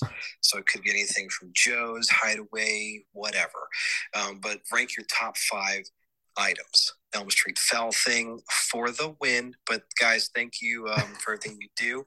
Always have fun listening to you guys. Talk to you soon. Big Lou, that was great. I started talking about food and almost forgot about your first question. Dustin, is it kind of recency bias to say that this matchup might be one of the most challenging for Oklahoma State? No, I don't think so. I think I was going to go either this one or, like Lou said, maybe the Texas game, just because of the skill position guys that they have and Ewers being back and not a ton of film on him yet. So obviously want to see more of that, you know, as we lead up to that game. But I think these 2 are big time. No shot at Kansas State. I think that's going to be really tough. I think, you know, if Jalen Daniels comes back, which I expect he will, that's going to be tough as well. Away, Kansas State's away, TCU's away. The Texas game's actually at home, so that helps out a little bit. But I'm not really sure. I mean, this next little stretch is tough, like you mentioned. Now, who's going to be in the Big 12 title game? At this point, I just need to see a little bit more. I'm still not really sure who I even want to make my favorite right now. It's kind of all over the map. I know you have 5 ranked teams right now. Half the conference is ranked. It could go any direction. So, and even a Baylor who's unranked is absolutely still in the hunt for this thing. So, I mean, a 3-loss team may go. Oh, I am to the point where I'm believing that. I mean, I don't think it's Texas, because I think what Duggan can do with his legs scares me a little more than what Quinn can do. He's mobile, but he's really more like a I don't even know. He's unlike any really other quarterback in the conference right now. I actually am looking forward to seeing what the Oklahoma State defensive line can do against Texas's really young offensive line with a fairly immobile quarterback in Quinn Ewers. So that one is actually one I've got circled, but I would say TCU is threatening, and KU with Jalen Daniels, who I think is back from what I've seen. He may be back like now, like he may play. So I like both of those call outs. And can we just, for the sake of time, can we rank like our top two, like food items in Stillwater? Yeah, we can just rank them together. I'm assuming we'll somewhat have similar.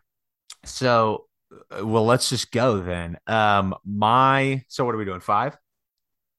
Either way. Okay. We'll see how crazy it gets. Let's start at 5 then. I'll go first. I'll go with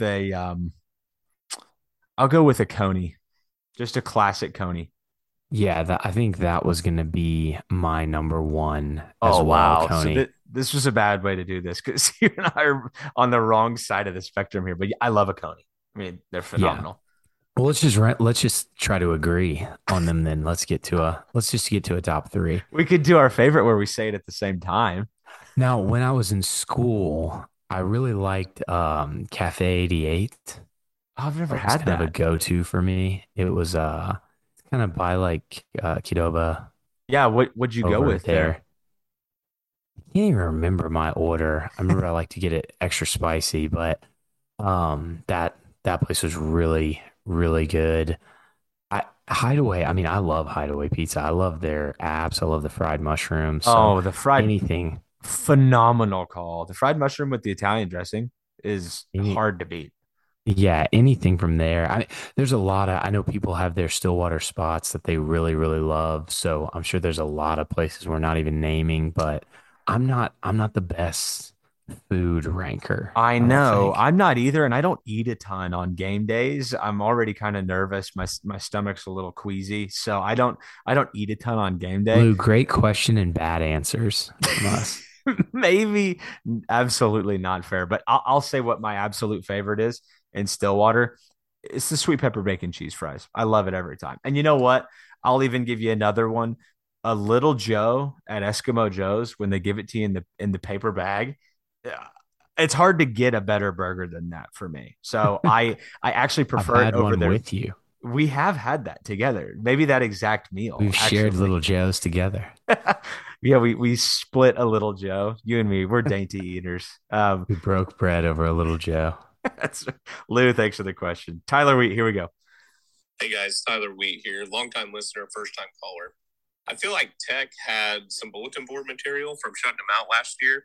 They win the coin toss, they elect to receive, they march down the field, had a really good opening drive, and then they follow that up with that onside kick that heads up play we're able to get out of. But the very beginning of that game could have been a lot different, I feel like, had that not happened. So big play there.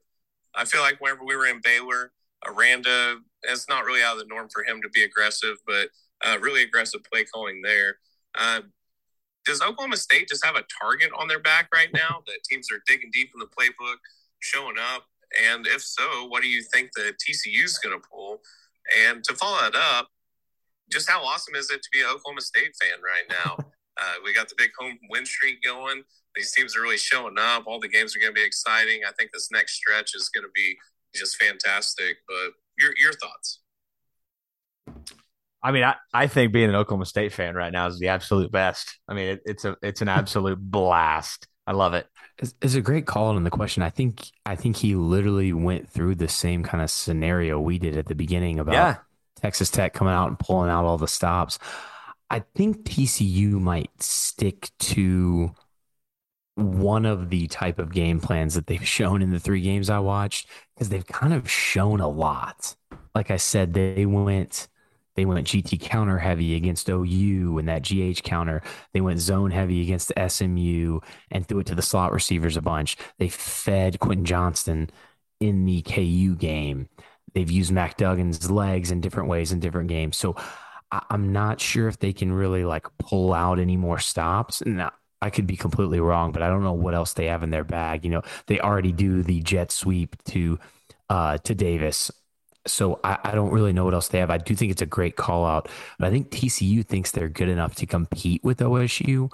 I think Tech might have thought they needed to do some of that to stay in the game. And so I think that's kind of how it'll play out. I think it'll be TCU, their game plan, trying to do what they do best against OSU, their game plan, trying to do what they do best. I don't think either team will really have too much trickery going on. I love it, Dustin. I don't think Oklahoma State has a target on their back. I think they ran into the two most aggressive coaches in this conference. And Joey McGuire, you know, I think he has probably even overdone it to a certain extent. And I think it might be because Texas Tech was in a really bad place. It could be his style, but there's also a piece of this that is, you know, winning a fan base over. You know, he's got to have a high approval rating in year one when they're probably going to go 6-6, 7-5. You know, it's going to be an improvement, but it's not going to be perfect. I would think that aggression from him is expected, but I'll be curious to see what happens in year two, year three. Like, is that who he is? Because I don't know. It was really aggressive in this last game. So I hope that answers your question. And yeah, the opening part of that game was nearly a disaster, but not of Oklahoma State's undoing, but nearly because of Texas Tech's doing. Thanks, Tyler. Hey guys, this is Mo Willie calling in from North Carolina. I am a somewhat new listener to the podcast. I really appreciate listening to you guys week in and week out and all your insights, and I think I was actually turned on to you a couple of months ago by a mutual friend in Lee Cothran. So shout out to Lee there. But my question is around our running back room. And, you know, on one hand, I can see Gordon and Nixon and saying, hey, they've earned a few more carries. On the other hand, I can see why they haven't. But when you add in now Jackson to the mix, you know, how do you think that dynamic's going to work out? How many, you know, carries do you think he's going to get moving forward, assuming he does a decent job? And the other question would be just around his style. I don't have a good sense of what his running style is and how he's going to complement Richardson. And I know his sample size from A&M was a little small and just one carry here year to date. So anyway, that's it. Would love your thoughts on that. And he gone. Mo Willie, thanks for the question. Yeah, this is a great question, and shout out to Lee. I mean, we're not going to like give you any money or anything, but thanks for the referral for the podcast. 100% friend of the pod, Dynasty Defined. You should listen to it if you want a good wrestling podcast. Yeah, we shout him out all the time, so we don't know him anything. We do. Maybe we should stop that. He owes us, if anything. I'll say this: 4 good running backs is a lot to have, and I think that there's only one football. So I don't know how the dynamic is or how it will be going forward, but Oklahoma State's going to have to do what they're going to have to do to win football games. And if that means, you know, one guy or two guys being kind of not pushed aside, but not getting the carries that maybe they think they have earned, that's just kind of how this goes. So I don't expect a whole lot of, you know, placating to be done in that room right now. Yeah, and kind of going back to something Tyler mentioned in the last audio question, maybe this is kind of something Oklahoma State has up their sleeve a little bit, and we do see a Nixon and a Gordon and a Jackson get a little bit more involved in this game. It would be a good game to do it. You haven't really done it in any other game. We've seen a few carries here and there for guys like Gordon and Nixon, but these are guys that are able to get to the edge a little bit better than Dom in Nixon and Gordon. And then with Jackson, from what I've seen from just kind of the spring game, the, you know, practice videos that we've seen, the reps at A&M, from what I've heard, he's more of a power in between the tackles runner, which is kind of like I think he's more of like a Dom's backup. I think they have kind of similar skill sets. And also you see that when he's used in the 23 personnel, absolutely, when they're trying to get the two bigger backs in there. So I think that's more of his style. I think it's a great call out from Mo Willie. Maybe we do see these guys, and you know, we know they've earned it. Gundy said on his radio show, Nixon deserves more carries. So maybe we see that this week. Yeah, maybe so. Great question, Mo Willie. Here's Aaron. How are you doing, guys? Another great game on Saturday. Felt like the game went on for 9 hours, but we're glad we got a W. My question for you is, it's pretty obvious that the way you can move the ball in Oklahoma State is getting the ball out quick, whether it's in the flat or dumps. For a team like TCU that does a really good job of hitting you over the top and relies heavily on the deep ball, which they do well, do you see TCU reverting to, you know, the style play Texas Tech and Central Michigan did of getting the ball out quick and not letting the defensive line get pressure? I'd love to get your perspective on that. And I'm proud to announce this is my coming out campaign on, you know, getting the brightest band in all the land, new uniforms. It's time. It's overdue. I'm tired of seeing, you know, that old O-State logo on their chest that's been there since 2004. The brightest band in all the land deserves more, and I'm ready to give that for them. So what do you say, fellas? Let's start that campaign. Except for this week's episode, and ready for another good game on Saturday. What am I missing? What uniform are we talking about here? The band? Oh, right. Band. You know what? That's exactly what he's talking about. I didn't pick up that band. I love it. Exactly right. I'm on board. Aaron, 100%. I'm on board with you. We'll shout it out on this podcast if you want. I'm down for new band uniforms. Where do you sign the change form? Like the change.org. Do we have that yet? Don't ask me for ideas for the band uniforms, but I'm definitely down for an update. I got one. 45 right on the chest. Here we go. That would be cool.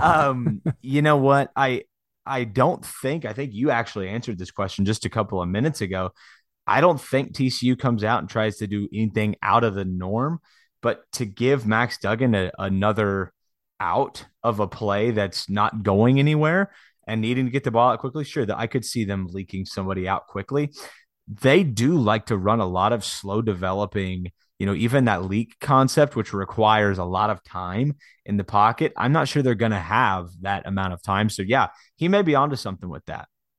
Yeah, I mean, like Sonny Dykes' bread and butter over his career has been that cross air raid staple, which has a quick out, but then it's a deep post, a fade, and kind of a deep route, deep-ish, intermediate-ish route over the middle. So like you said, it's more of a slow developing play aside from that quick out.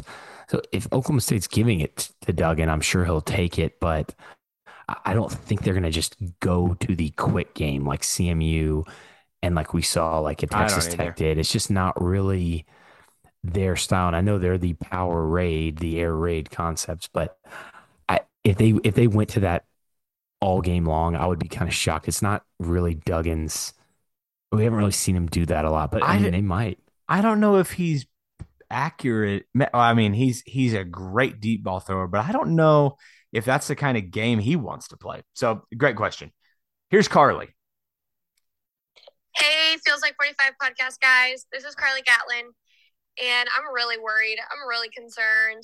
I've heard some rumors from #sources that Spencer Sanders is going to miss the TCU and the Texas game with a high ankle sprain. Whoa. And I need to know if you guys have heard this rumor and if you can debunk it for me. And if you can't, I'm going to need a full Gunnar Gundy segment of this podcast with some film to ease my fears going into a huge, huge road game this week. I love Mike. I'm a huge Gundy fan, but I'm just not quite ready to hand the reins over to Gunnar. So what do we do? How do we prepare Gunnar for this huge road game? We're going to have to use him. Am I panicking for the wrong reasons? Yes. Please ease my fears. Tell me that everything's going to be okay no matter who plays quarterback. Please. Everything's going to be okay no matter who plays quarterback. No, but I haven't heard anything about the ankle. I know that he was getting his leg worked on. I thought that was cramping, leg cramps, but all that I know, Cade and I have heard, and Cade, unless you've heard something different since we talked, is took some shots of the midsection, the ribs, and then his shoulder. I think both shoulders, actually. Yeah. But he had the ice on the one after the game, and then I've heard some talk about possibly him in a sling currently this week. So I think it's more of the shoulder. If it's his... You know, I know he had ice on his throwing shoulder. If the shoulder that's more hurt is his left shoulder, I think he would play. He'll totally go. Maybe we see him used a little bit differently. I haven't heard anything on the ankle, but Carly, it's a great question, great call out. Now you got me freaking out a little bit, so I really appreciate that. No, I'm just kidding. Yeah, Dustin's dialing on his phone right now. But if he is going to miss it, the TCU game would be a tough one to miss. Like you said, I think Gunner's a solid quarterback, but I do think that this would be a tough game because I think you need Spencer in this game because he's been your offense this season. I don't want to completely dismiss it, but the ankle would be shocking to me. It would be something else that would be understandable, but he finished that game, and unless something worse happened since then, I don't see how he finishes that game and then doesn't play in the next one. That's massive. I just don't see that. So Carly, I get your I get your concern, but I don't really match it. I think he's going to go. Yeah, we could be completely wrong. That's could just be what we've heard. But that, Carly, I love the call out, but now you got me panicking. So I'm on board with you. So Cade's going to have to talk us both down. Yeah, I think you both need to just relax a little bit. All right, here's Patrick. Hey guys, first time caller, long time listener. It seems like every season, a big question that comes up is, will the Cowboy backs be more involved in the passing game? And every year the answer seems to be no. I'm curious as to why you think that is. Do you think we'll ever get a Cowboy back that is very involved in the passing game? Is that something we're going to see at this point? I feel like we haven't had a true pass-catching tight end since Brandon Pettigrew. Might be showing my age with that reference a little bit. But, yeah, just curious about your thoughts on getting the Cowboy backs more involved in the passing game and if that's something you think we'll ever see. So I think we're moving towards it with the Blaine Greens and the Rashod Owens and the Tabry Shetron, Talon Shetron's little brother, the guys that they're looking at. I know Jelani McDonald, they may have him play defense, but some of these guys they're recruiting that are more of the pass catching style.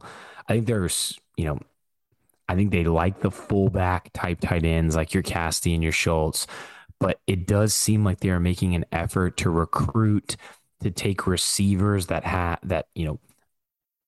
the frame to put on size, are able to block and move them to this Cowboy back position.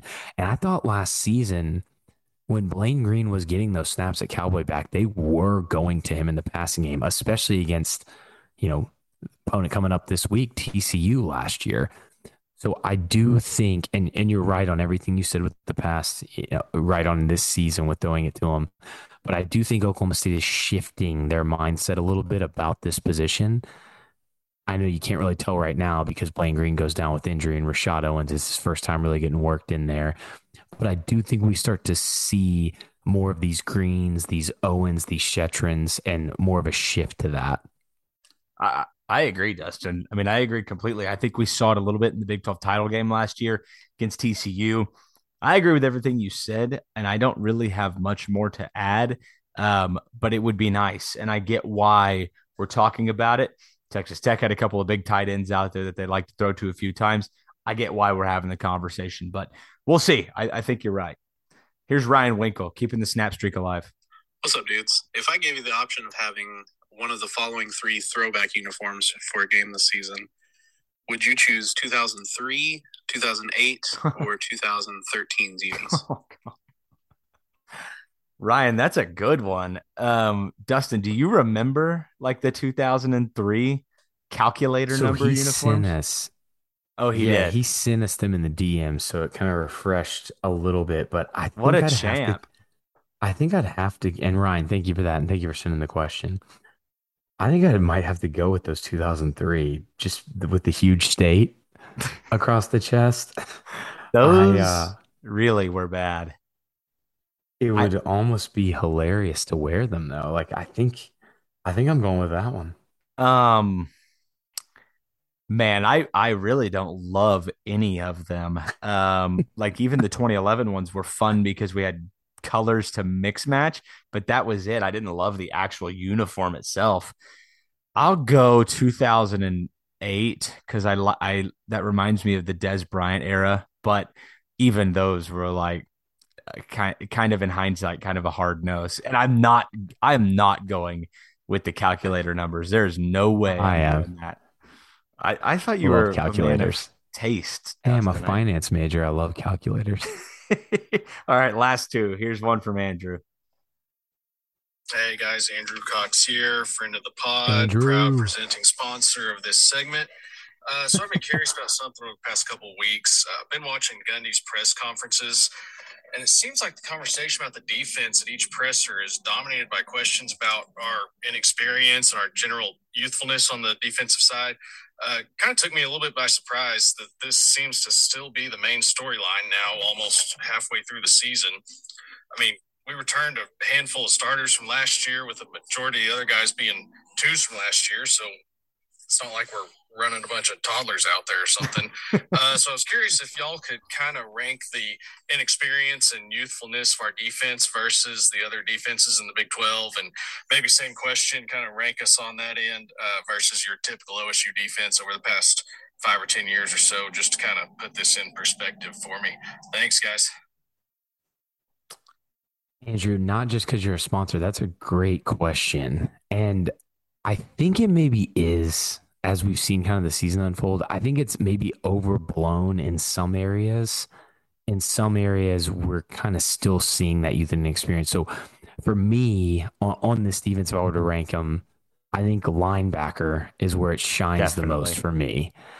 But then cornerback, you know, going into the season, a lot of the media and a lot of the people that maybe weren't super involved just specifically with Oklahoma State are pointing to cornerback, where I don't think that's shown as much. I mean, we see Jabbar Muhammad have a all-time game against Texas Tech. I mean, he was amazing. Corey Black has played well also. I think where I'm at with some of the inexperience talk is now it's more for me about the backups, but because Oklahoma State has had, you know, up until the Texas Tech game, some pretty good luck with injuries, we've only seen the starters. So I get Andrew's point completely. Like, what is this inexperience you're talking about besides the linebackers? Because you're seeing a Jason Taylor, a Thomas Harper, a Jabbar Muhammad, Trace Ford, Sionia C, who's like 35 years old, Brennan Evers, Brock Martin. So I 100% agree. And I don't understand why it's still a storyline until we have to start playing these younger guys. The only spot that I think you can really talk about is Cobb, because he didn't really get many reps last year, and he's actually played really well. And then Benson coming from the JUCO up to the back to the Power 5 level and just kind of having some struggles there. Outside of that, I don't get why those questions keep coming up and why it's still a storyline, because outside of the fact that maybe all these guys haven't played together a ton in actual games, they've all gotten a lot of snaps, and the defensive line is like if I'm comparing, like Andrew said, this defensive line to the rest of Big 12, age-wise, they have to be number one oldest. Yeah, general youthfulness is just an inaccurate assessment of this defense. Inexperienced, they're gonna be like the oldest defense, and even like inexperience is the wrong word. It's inexperience together, as you said. I mean, I would go back to even like 2017. Like I feel like that was a year with, like, you know, a young Calvin Bundage and some guys in the secondary. This is not the most young, inexperienced defense we've even had in the last 5 years. So I think that's misguided, but not wrong, but definitely misleading. Yeah, it's kind of a confusing storyline. And if someone from the national media see someone write about that from the local media, they're going to have this view on the inexperience one that's maybe not what it is. But I think experience wise and just overall talent wise, it's got to be one of the better defenses in the Big 12, even though we've seen some flaws. I'd still probably say that. Well, I think most would agree with you. If you go listen to people talk about Oklahoma State's defense right now, it is generally very positive, which is interesting. Yeah. It's almost like the narrative has carried over in people's minds. And it's also good to know that people aren't just looking at box scores. And Oklahoma State's defense dominated that second half. And I feel like it is primed to do a little bit of the same this weekend. Just keep that conversation and the momentum going. I think it's just misrepresentative of the actual situation. All right, yeah, I agree. Let's land this plane with who other than our friend Mr. Alex Fuller. Hello there. Feels like we're my podcast sports fans. This is your 3-2 man with a million. $1 million plan last week. I was a loser, but the Oklahoma State Cowboys were a winner, which is a little bit more important. This week, I hate this bet. I hate this bet. Hate. But I'm going to hopefully love it in the end. I'm betting it. I'm taking it. First half under 34. God, I hate it. I got to bet it. Under 34. Lock it up. Rub it down. And send it in. Good night.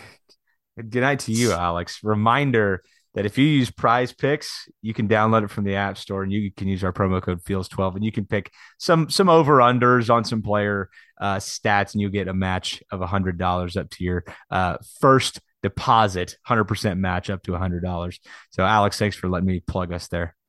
And I'll be with him again, so I can definitely let him know about this bet live in real time. I do not like the under 34 first half. I mean, I get what he's saying, but these are two big offenses. It scares me. Your score goes along with it a little bit better than mine. I feel like, you know, my total of 72, I'm basically saying that nobody will make – they'll make terrible halftime adjustments on defense. Right, and I'm thinking it's the under. Opposite. Like, I think these offenses come out pretty hot. Yeah. And I think – one defense tightens up a lot, and I think the other tightens up a little bit. And this is a four-quarter kind of who has the ball last type of game, like we had names last year. This feels like that game to me. 34 is actually a pretty good number. I see why you're saying that, Alex, but I don't know. That scares me. I think these are two good offenses. I'll be with him all weekend. We're in a wedding together this weekend, so maybe the wedding's on Friday. Shout out to my buddy Emilio for getting married. Congrats, Emilio! During football season, that's big time. He's a podcast listener too, so shout out to him. But I'll be with him on Friday and Thursday. We'll see if he has a different bet as the week goes, or if he still feels confident with that. And we may have to throw on an Instagram live with all three of us. I was literally just gonna say, let's pull all three of us into a live and see what happens. That sounds good. I'll be watching the game with a full house of people. It's my daughter's third birthday party, and shout out my daughter, my baby. But we scheduled this thinking TCU would be, you know, an okay game to have a party. No, this is just the biggest game of the year up to this point, so it's all good. I won't be an absolute wreck. That's no big deal. Hey, it'll be a fun time though. Yeah, no doubt. But yeah, so we may have to do that. He's pretty stubborn though. He's probably gonna stick with this bet. Well, let's at least hop on live and let's see if we can talk him out of it. But Dustin, Cade, I was just going to say one more shout out to all of our sponsors, to Price, to Home Field Apparel, to Andrew Cox. Prize Picks. You guys. Absolutely. Prize Picks. Love you guys sending in the questions. Sorry for the Twitter questions. Didn't have time this week. As you can tell, we already went ridiculously long. So, but thank you guys so much for sending them in and taking the time. Yeah, no doubt about it. We got to land this plane, though. We're recording late. This will be out a little bit later than usual, but we appreciate you guys. We love you. Thank you for participating and sending your questions in. And if you're not already, give us a follow on Twitter at FeelsLike45pod. You can follow us on Instagram there as well. You can follow Dustin at DustRagu and follow me at Cade Webb. We will see you guys back here next week. Let's all agree to take deep breaths. It's a long four-quarter game this weekend. And let's see if we can get back here next week with a Cowboy win. We'll talk to you guys then. Have a great week. Go Pokes.